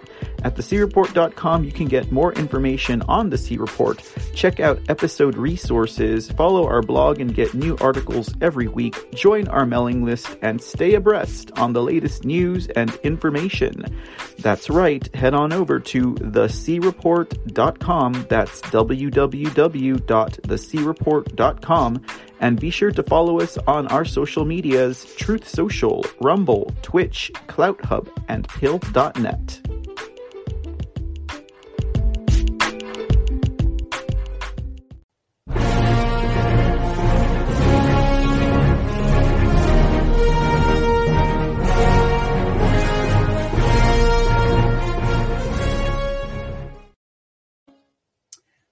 was the perfect time to reset my clock, ladies and gentlemen. The perfect time. Uh, yes, RINOs, ladies and gentlemen, RINOs. They want your guns. The GOP, the GOP is now talking more actively about gun control measures, certain uh, flag that are red that they want laws on, or laws that deal with red flags, ladies and gentlemen. Um, they give us so many reasons to take note. And are we taking notes? Is my question, right? Are we acting on those notes? Would be my follow up. When I said that the closer we get to restoring our republic, the more the RINOs will come out to play, the more that we will realize that, yeah, 90 to 95% or more of our conservative so called representatives from State House to Capitol Hill are all RINOs, that they are all only concerned with their own selves and they're only working on behalf of the money that they receive, uh, the puppet masters that put them in place, or just bringing down this country. Like, totally.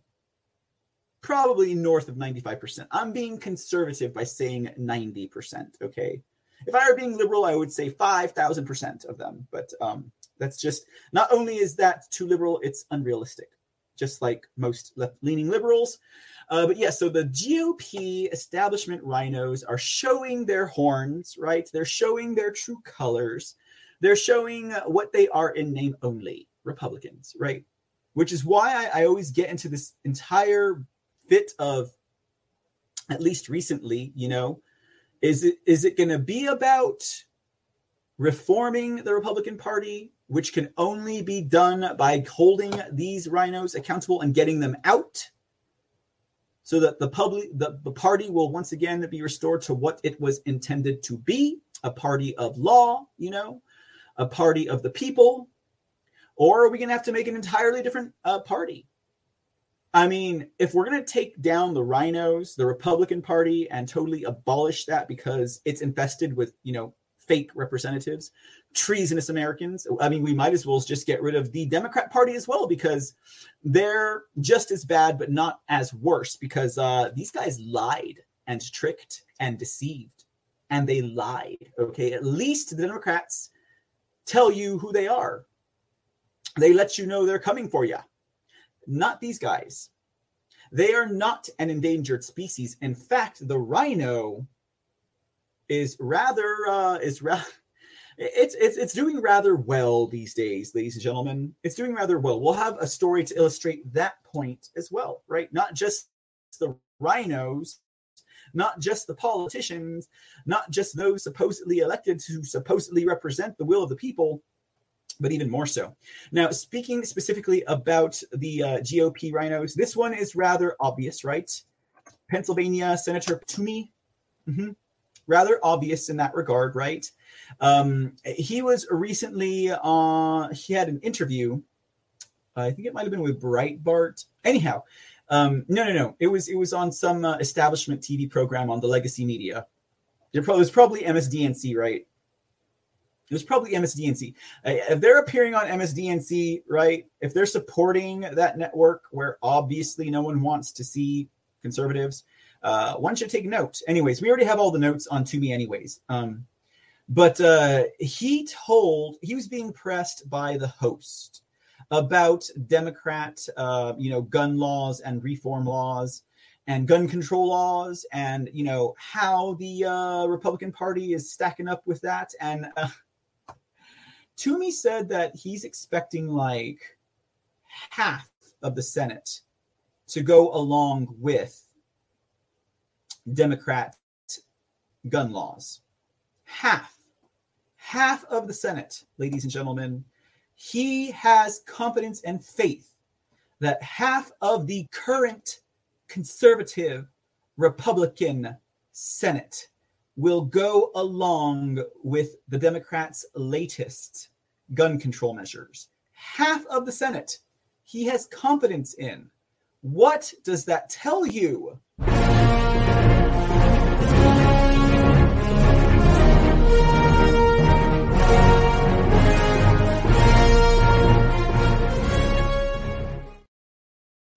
Now, playing that little jig and for those of you on the podcast who cannot see, and those of you who are new to this broadcast, we play that little jig, that little song, anytime we are um, doing a rhino alert, right?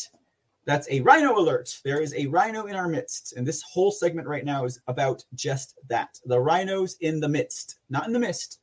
They're not hanging out with the gorillas in the mist. It's the rhinos in our midst, right? They are a very, very um, um, plentiful, populous um, entity that exists here in America, right? Fake conservatives. Fake conservatives, just like fake patriots, right? So, uh, yes, tw- half of the Senate, guys, half of the Senate. Okay, not just the 8, 10, or 12 that obviously are Judas goats, but double that, right?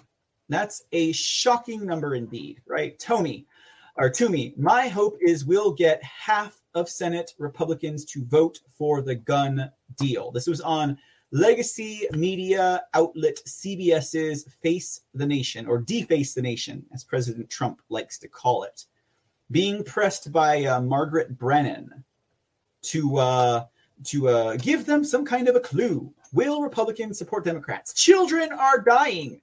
Our streets bleed red, so the country must turn blue. Okay, if you ever hear that, yeah, that was the C report. Uh, so that's one of them. This is another one here, guys. Uh, this guy is otherwise known as uh, Christopher Jacobs or Chris Jacobs. Um, this man betrays his constituents, right? He's a, a representative, Republican representative of New York, bet- betrays his constituents, but also betrays the National Rifle Association, who endorsed him. Isn't that crazy? I told you these rhinos are going to show their face. And so you recall that there was this time period, and it's still kind of happening even now. But there was this time period where it was like, oh, there's another Democrat that's going to retire. Oh, there's another Democrat that's not running for reelection. Oh, there's another Democrat that got locked up for uh, diddling the kitties, right? I mean, we're talking like dozens of Democrats who are like, we're not gonna, we're not gonna rebid ourselves for election next year. Uh, you know, they see the writing on the wall, they smell the coffee baking in the morning. I'm sorry, the ba- they smell the coffee brewing in the morning. I was thinking about bacon. There's they smell the coffee brewing in the morning, right before they wake up, and they know the time has come. They're not going to win their reelection bid. They might as well just give up. Well, I I have a feeling that we're going to start seeing a whole bunch of Republicans that are going to be doing that. Toomey and also uh, this guy here um, um, are among the first, ladies and gentlemen. They're among the first. Chris Jacobs resigning. He's not going to be running for reelection, but uh, he most definitely is going to be supporting Democrat gun control. Let's take a look. Article says here former NRA endorsed GOP House member supports Democrat gun control. Uh, Representative Chris Jacobs, endorsed by the NRA in 2020, now supports banning assault weapons and barring 18 to 20 year olds from buying certain types of firearms. The Buffalo News reports that Jacobs said if an assault weapons ban bill came to the floor that would ban something like an AR 15, he would support the vote for it. He reiterated, So I want to be clear, I would vote for it. On June 2nd, 2020, after being endorsed by the NRA, Jacobs said, Whether it is fighting for the privacy of pistol permit holders, battling Governor Cuomo over the unconstitutional SAFE Act, or voting against red flag laws, I have always stood with law abiding gun owners. I promise to uphold this commitment to protecting our rights, and Western New York gun owners can rest assured they have an ally and a fighter for them in Congress with me. NBC News notes that Jacobs also spoke to barring 18 to 20 year olds from gun purchases. Jacobs' gun control support aligns him with Representative Adam Kinzinger, crying Adam Kinzinger, who came out on Sunday in favor of banning assault weapons. CNN quotes Kinzinger saying, Look, I have opposed a ban, you know, fairly recently. I think I'm open to a ban now. It's going to depend on what it looks like because there's a lot of nuances on what constitutes, you know, certain things. Breitbart News reported that Majority Leader Mitch McConnell has asked Senator John Cornyn to work with Democrats to achieve bipartisan gun control. So, um, that's an interesting, you know, thought there. Now, obviously, they're going to show us who's who here, right? They're going to show us who they are with these red flag laws. Now, uh, the thing I find interesting is that last line in the paragraph there about Mitch McConnell telling John Cornyn to work with Democrats to achieve bipartisan gun control. Now, the reason why I say that's interesting is because I'm like, is John Cornyn, I mean, sorry, is Mitch McConnell is Mitch McConnell trying to um, use John Cornyn as a scapegoat? I mean, think about everything that John Cornyn has done in the recent past few months. John Cornyn has uh, tried to um, uh, make the 4th of July obsolete, and he has pushed uh, critical race theory support by way of making Juneteenth a national holiday. Now, some people might say that that's conflation of what Juneteenth means to uh, people of color in America. Let's not get it twisted, okay? Juneteenth came right out of the 1619 Project, and the 1619 Project came right out of revising United States history with abolishing the uh, the Fourth of July and also everything that has to do with uh, the founding of this country from 1492, Columbus sailed the ocean blue, all the way down to the Star Spangled Banner, ladies and gentlemen. And the 1619 also pushes critical race theory.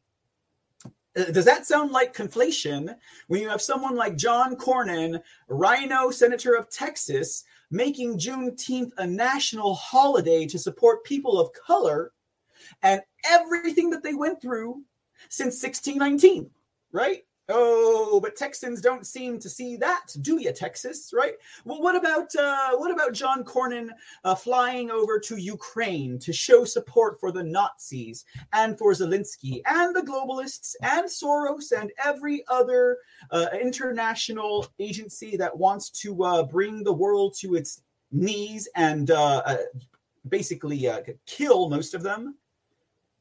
And to and to support billions and billions and billions of taxpayer dollars to Zelensky and Ukraine. And for all of that hard earned and worked for money, I still haven't gotten my in studio dance from uh, Zelensky, guys. You know, I paid for it. I might as well be getting it. You know, might as well be getting it. So, Rhino Cornyn being asked by Mitch McConnell to find support for uh, the Democrats' bill to find a bipartisan path forward. John Cornyn doesn't say, no, Mitch McConnell, I'm not going to do that because, after all, I'm a Texan, damn it, and we love our guns. We don't believe in any type of uh, of red flag laws or any type of uh, control in that regard. Cornyn doesn't say that. No, no, no, no, no. What Cornyn does is he finds a lot of support for it. And this is where we get into not just the rhino politicians, not just the rhino unelected officials and bureaucrats. We're talking like civilians, NGOs, conservative NGOs that say that they're there for the American people and the constituents. Or are they rhinos as well? What did Cornyn do? Cornyn found 250 self declared gun enthusiasts to donate to donate to his bipartisan effort for gun reform. Gun enthusiasts throwing money at Cornyn to assist the Democrats in gun control. Yes, you heard me correct. Here's the root article. Some Texas GOP donors urge Congress to act on gun control measures like red flag laws and to expand background checks. If there is any more reason why Cornyn needs to go now, it's like the 10th good and valid reason, but will it be ignored? More than 250 self declared gun enthusiasts, including donors who have contributed to Governor Greg Abbott's campaigns, have signed on to an open letter supporting Senator Rhino John Cornyn and his efforts at bipartisan gun reform legislation. Major Republican donors, including some that have contributed to Greg Abbott's campaigns, joined other conservative Texans in signing an open letter supporting congressional action to increase gun restrictions in response to the mass shooting in Uvalde that left a blood trail. Now, conservative Texans, conservative Texans that sign on to increasing gun restrictions is a contradiction the letter, which is expected to run as a full page ad in the Dallas Morning News on Sunday, endorses the creation of red flag laws, expanding background checks, and raising the age to purchase a gun to 21. More than 250 self declared gun enthusiasts signed it. So I guess these 250 gun enthusiast organizations are going to print this letter urging Texas to give up their guns, which I mean, I know that is definitely conflation. Obviously, they're not urging them to give up their guns, but obviously they are taking a step in that direction, right? And so just because they're conservative, supposedly, I guess they feel that by publishing a full page ad in the newspaper, it will influence, it will encourage, nay, it will inspire other conservatives to go along with it, right? I don't know, guys. I kind of feel like maybe they should have uh, they should have put the quote from Elon Musk that says um, that he believes that there should be more strict gun laws and that there should be more invasive background checks. I mean, because that would definitely, you know, I mean, Elon Musk guys, I mean, these no name NGOs, they ain't to influence anyone. I don't care how enthusiastic they are about guns and now they want to give up their gun rights Elon Musk, guys. He is the hot ticket for this type of propaganda PR. Don't you realize you should have had Elon Musk in this? He should have signed that letter too, right? Elon Musk, guys. That's the only way they're going to sell it. He's the only one that dupes stupid asleep conservatives into believing that um, he's conservative, right? Anyways, moving right along, let's get back to this article. Uh, it says here that um, most law enforcement experts believe these measures would make a difference. The letter reads, and recent polls of fellow conservatives suggest that there is strong support for such gun safety measures.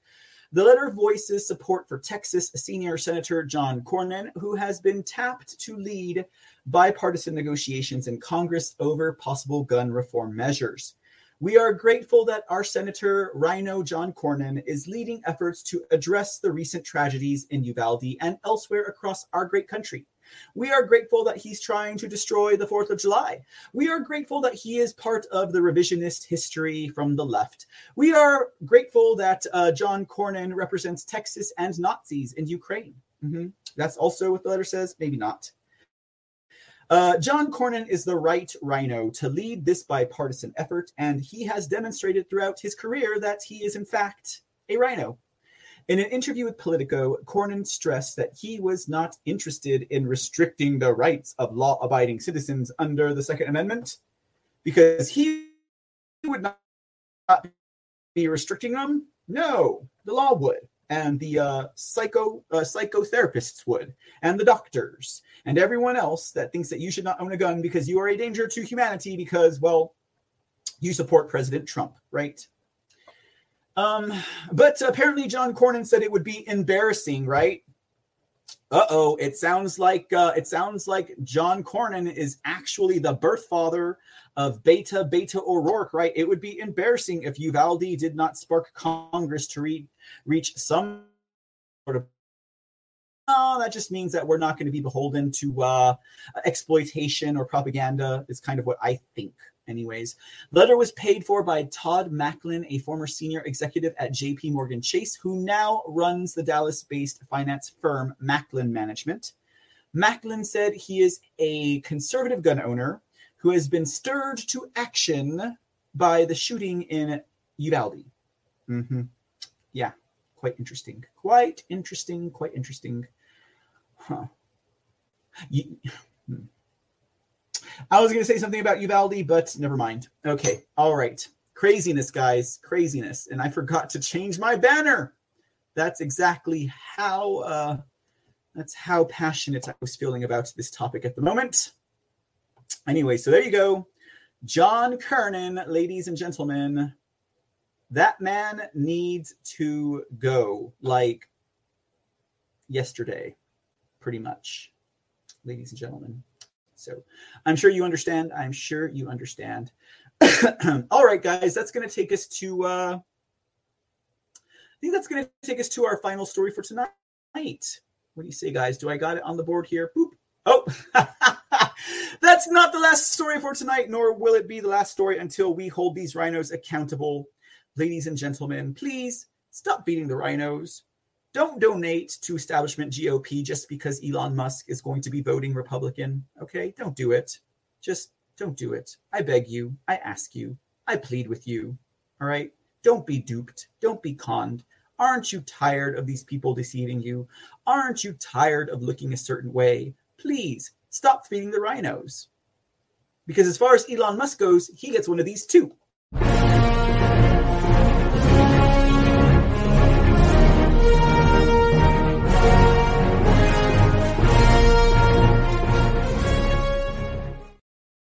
Yes, indeed. If uh, Elon Musk declared himself a Republican, he would definitely get one of those alerts. He would have to prove himself beyond the shadow of a doubt, which would take some time because we cannot make an assessment of his true nature based on one or two activities.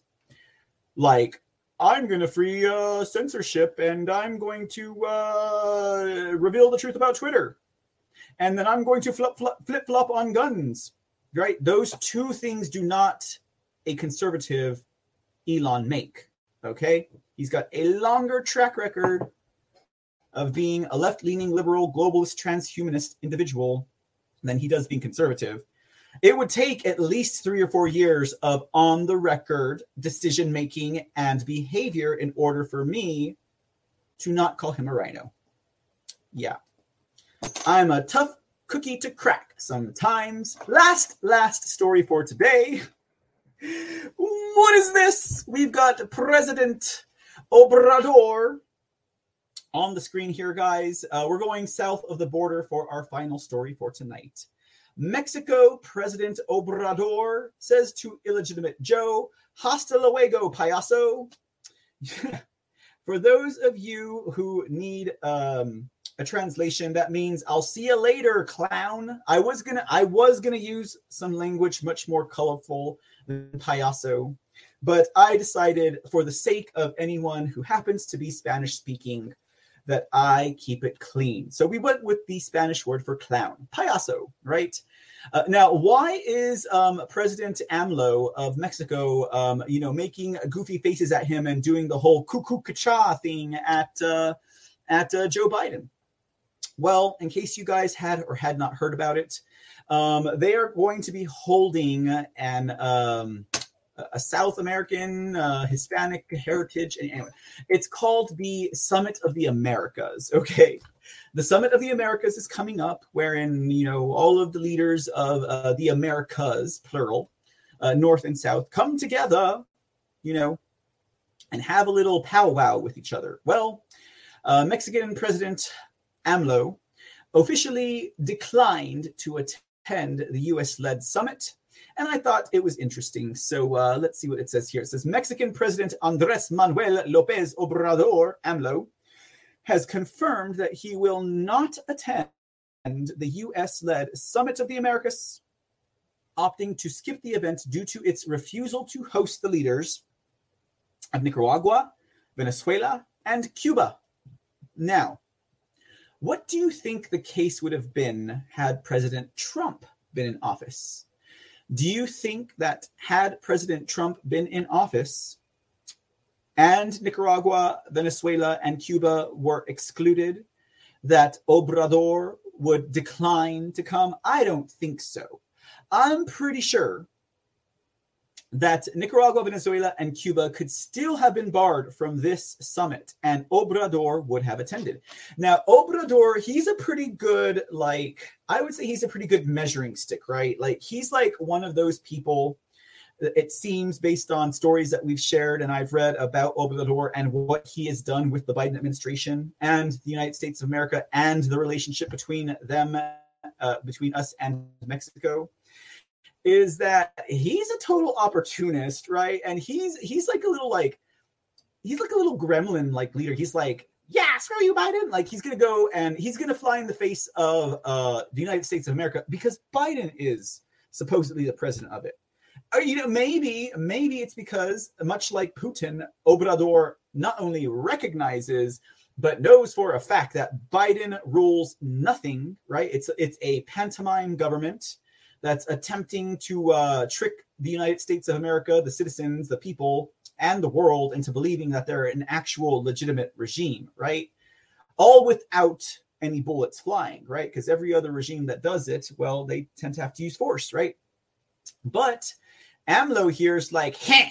He like he's like throwing raspberries. You saw his cuckoo chow. He was like, you saw he's he's throwing raspberries at Biden and their administration, and he's gonna go ahead and side with his uh his uh, Central South American buddies who are enemies of America, but yet somehow America is what installing Wi-Fi in Cuba and uh, I don't know, like buying oil from Venezuela, stuff like that. And so um, I think he's just doing it to be a, a Grinch to the Biden administration, right? He's gonna he's gonna he's gonna do it, and he's gonna show. Yeah, I mean he is a socialist, right? Trump said it himself. He is a socialist, um, but. Uh, I don't know. I he I think that Obrador just totally does not respect the United States of America, let alone Biden, and that's why he's doing these types of things. Because again, had President Trump been in office, oh, this wouldn't have happened, right? Uh, Mexico would have taken a stand against Cuba and Venezuela at least. So uh, this is what AMLO has to say. Again, Andres Manuel Lopez Obrador, President AMLO says, "I'm not going to the summit."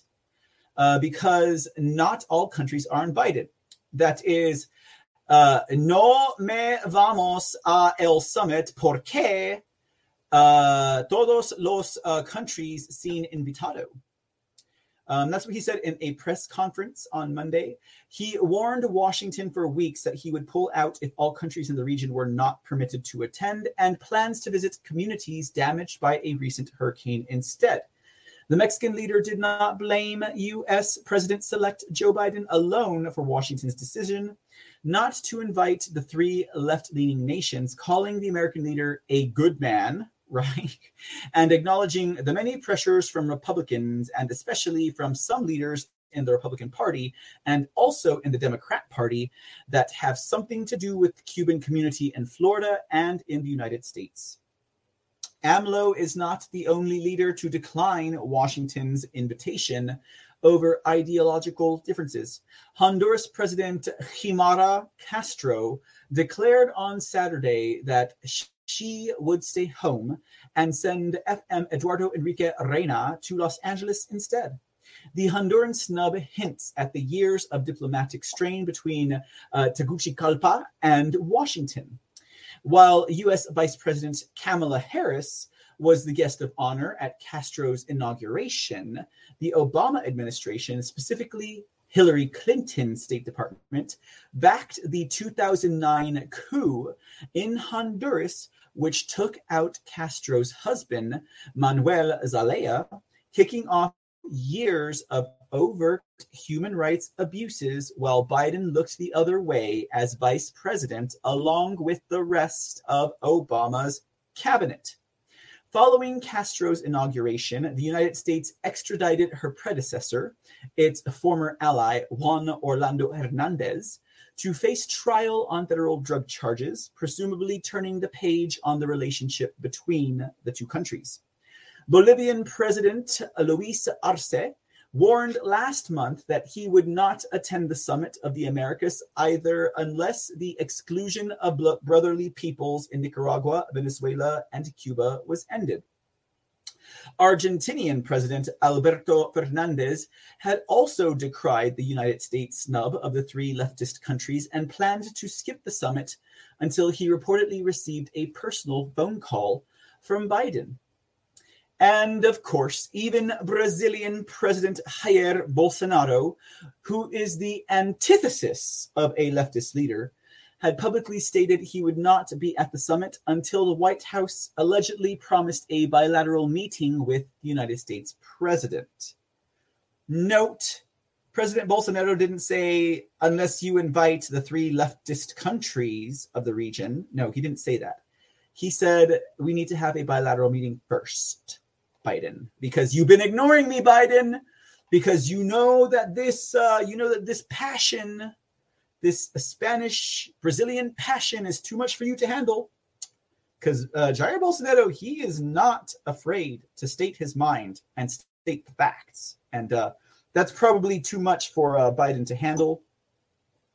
And while Chilean President Gabriel Boric has not announced plans to skip the summit, he described the decision to exclude Cuba, Venezuela, and Nicaragua as an error and a mistake on Monday arguing that by leaving them out, the United States was actually then reinforcing the position that these other countries take in their own countries. The Summit of the Americas begins on Monday. Oh, I guess that's today in Los Angeles. An anonymous official confirmed to Reuters that the Biden administration had made a final decision to exclude Cuba, Venezuela, and Nicaragua. The three nations were designated by the Trump administration's National Security Advisor John Bolton as the Troika of Terror, again, heralding back to memories of Russia in an apparent effort to revive Washington's allies' enthusiasm for leveling muscular sanctions against its socialist neighbors. Which again, why are we going to be buying oil from Venezuela if we're just going to be? We might as well you might as well invite them. I mean, otherwise you ain't going to be able to seal the deal, Biden oh, these people, man, these people, they make such fools and hypocrites of themselves. It is, um, it would be entertaining if it weren't so sickening, ladies and gentlemen. All right, guys, thank you for tuning in to tonight's edition of the C Report. I'm glad you all hung out. We had a pretty great audience. I don't know about across all channels, but we did either way. Uh, let me see what's going on over here. Probably not much. Um, and that's not even begun yet. But yes, all right, guys. So you guys, you know, it was a great show. We had a lot to talk about there. It was a mixed bag today, as I would say, but uh, definitely, definitely kind of circling around previous administrations as well as um, some of the things that they were doing. You know, um, there's no telling what things could be on the horizon as far as that is concerned, right? And then, of course, around the RINOs, you know, I mean, that will continue to be. Now, are the RINOs the bane of all existence? And uh, are they the bane of everyone who is striving for, um, you know, the republic, constitutionality, liberty? No, not necessarily. I mean, you know, uh, we do have globalists, we do have Nazis, we do have um, NGOs that are uh, quite frequently participating in regime change. But for America, for these United States of America, for supposedly awake conservatives, I would say the Republican RINOs are definitely a bane of existence for them. I mean, guys, for taking things at such face value, um, again, discernment is important. I mean, obviously, we want to trust those whom we elect. Obviously, we want to trust the opinions, points of views um, of of other conservatives that don't seem to see the RINO in the room. But it's going to be decision time quite immediately and and that is not to hearken on a divide within the Republican Party or the conservative movement or the awake America Americans or the MAGA Make America Great Again patriots. It's not about division. Uh, consequently, um, we have to. We consequently we will always be faced with these types of of um, uh, conflicts with each other. Uh, uh with each other, I mean, obviously, obviously within our own uh, similar belief systems and patterns. But um, you know, it's just that if we really, really want to barrel down and make adequate headway in the restoration of our republic, we will have to recognize these things. I don't know how to say those things without sounding too extremist. Like, we're just going to leave behind everyone that even exhibits a quality of RINO, because then what would we be doing with someone like President Trump? Obviously, you know, for the politics that he plays that throws a lot of people into a pitch fit of you know panty twisted black pilledness i you know i would have to do the same thing just on those standards so i don't know discretion uh, discernment caution and um, wisdom i think asking for it you know would be our best bet. Um, integrity and resolution being uh, you know having resolve in our decisions i think would be another thing. I don't know where else to go there for that guys. I'm going to leave you guys on that note. I know it's a uh, it's a little bit of a cliffhanger. If not a cliffhanger definitely like some type of just weird uh, pan philosophical philosophical political idea and i'm tripping up on my own words guys. It's time to have dinner. So i'm gonna let you guys go for tonight. We'll be back again tomorrow. I think maybe tomorrow we'll have a more fluid type of um, a show in regards to uh in regards to the structure. And more news guys on the uh on the mr c uh, tv front. We'll get to you guys about it things are developing and uh, just got to bring it up to another level.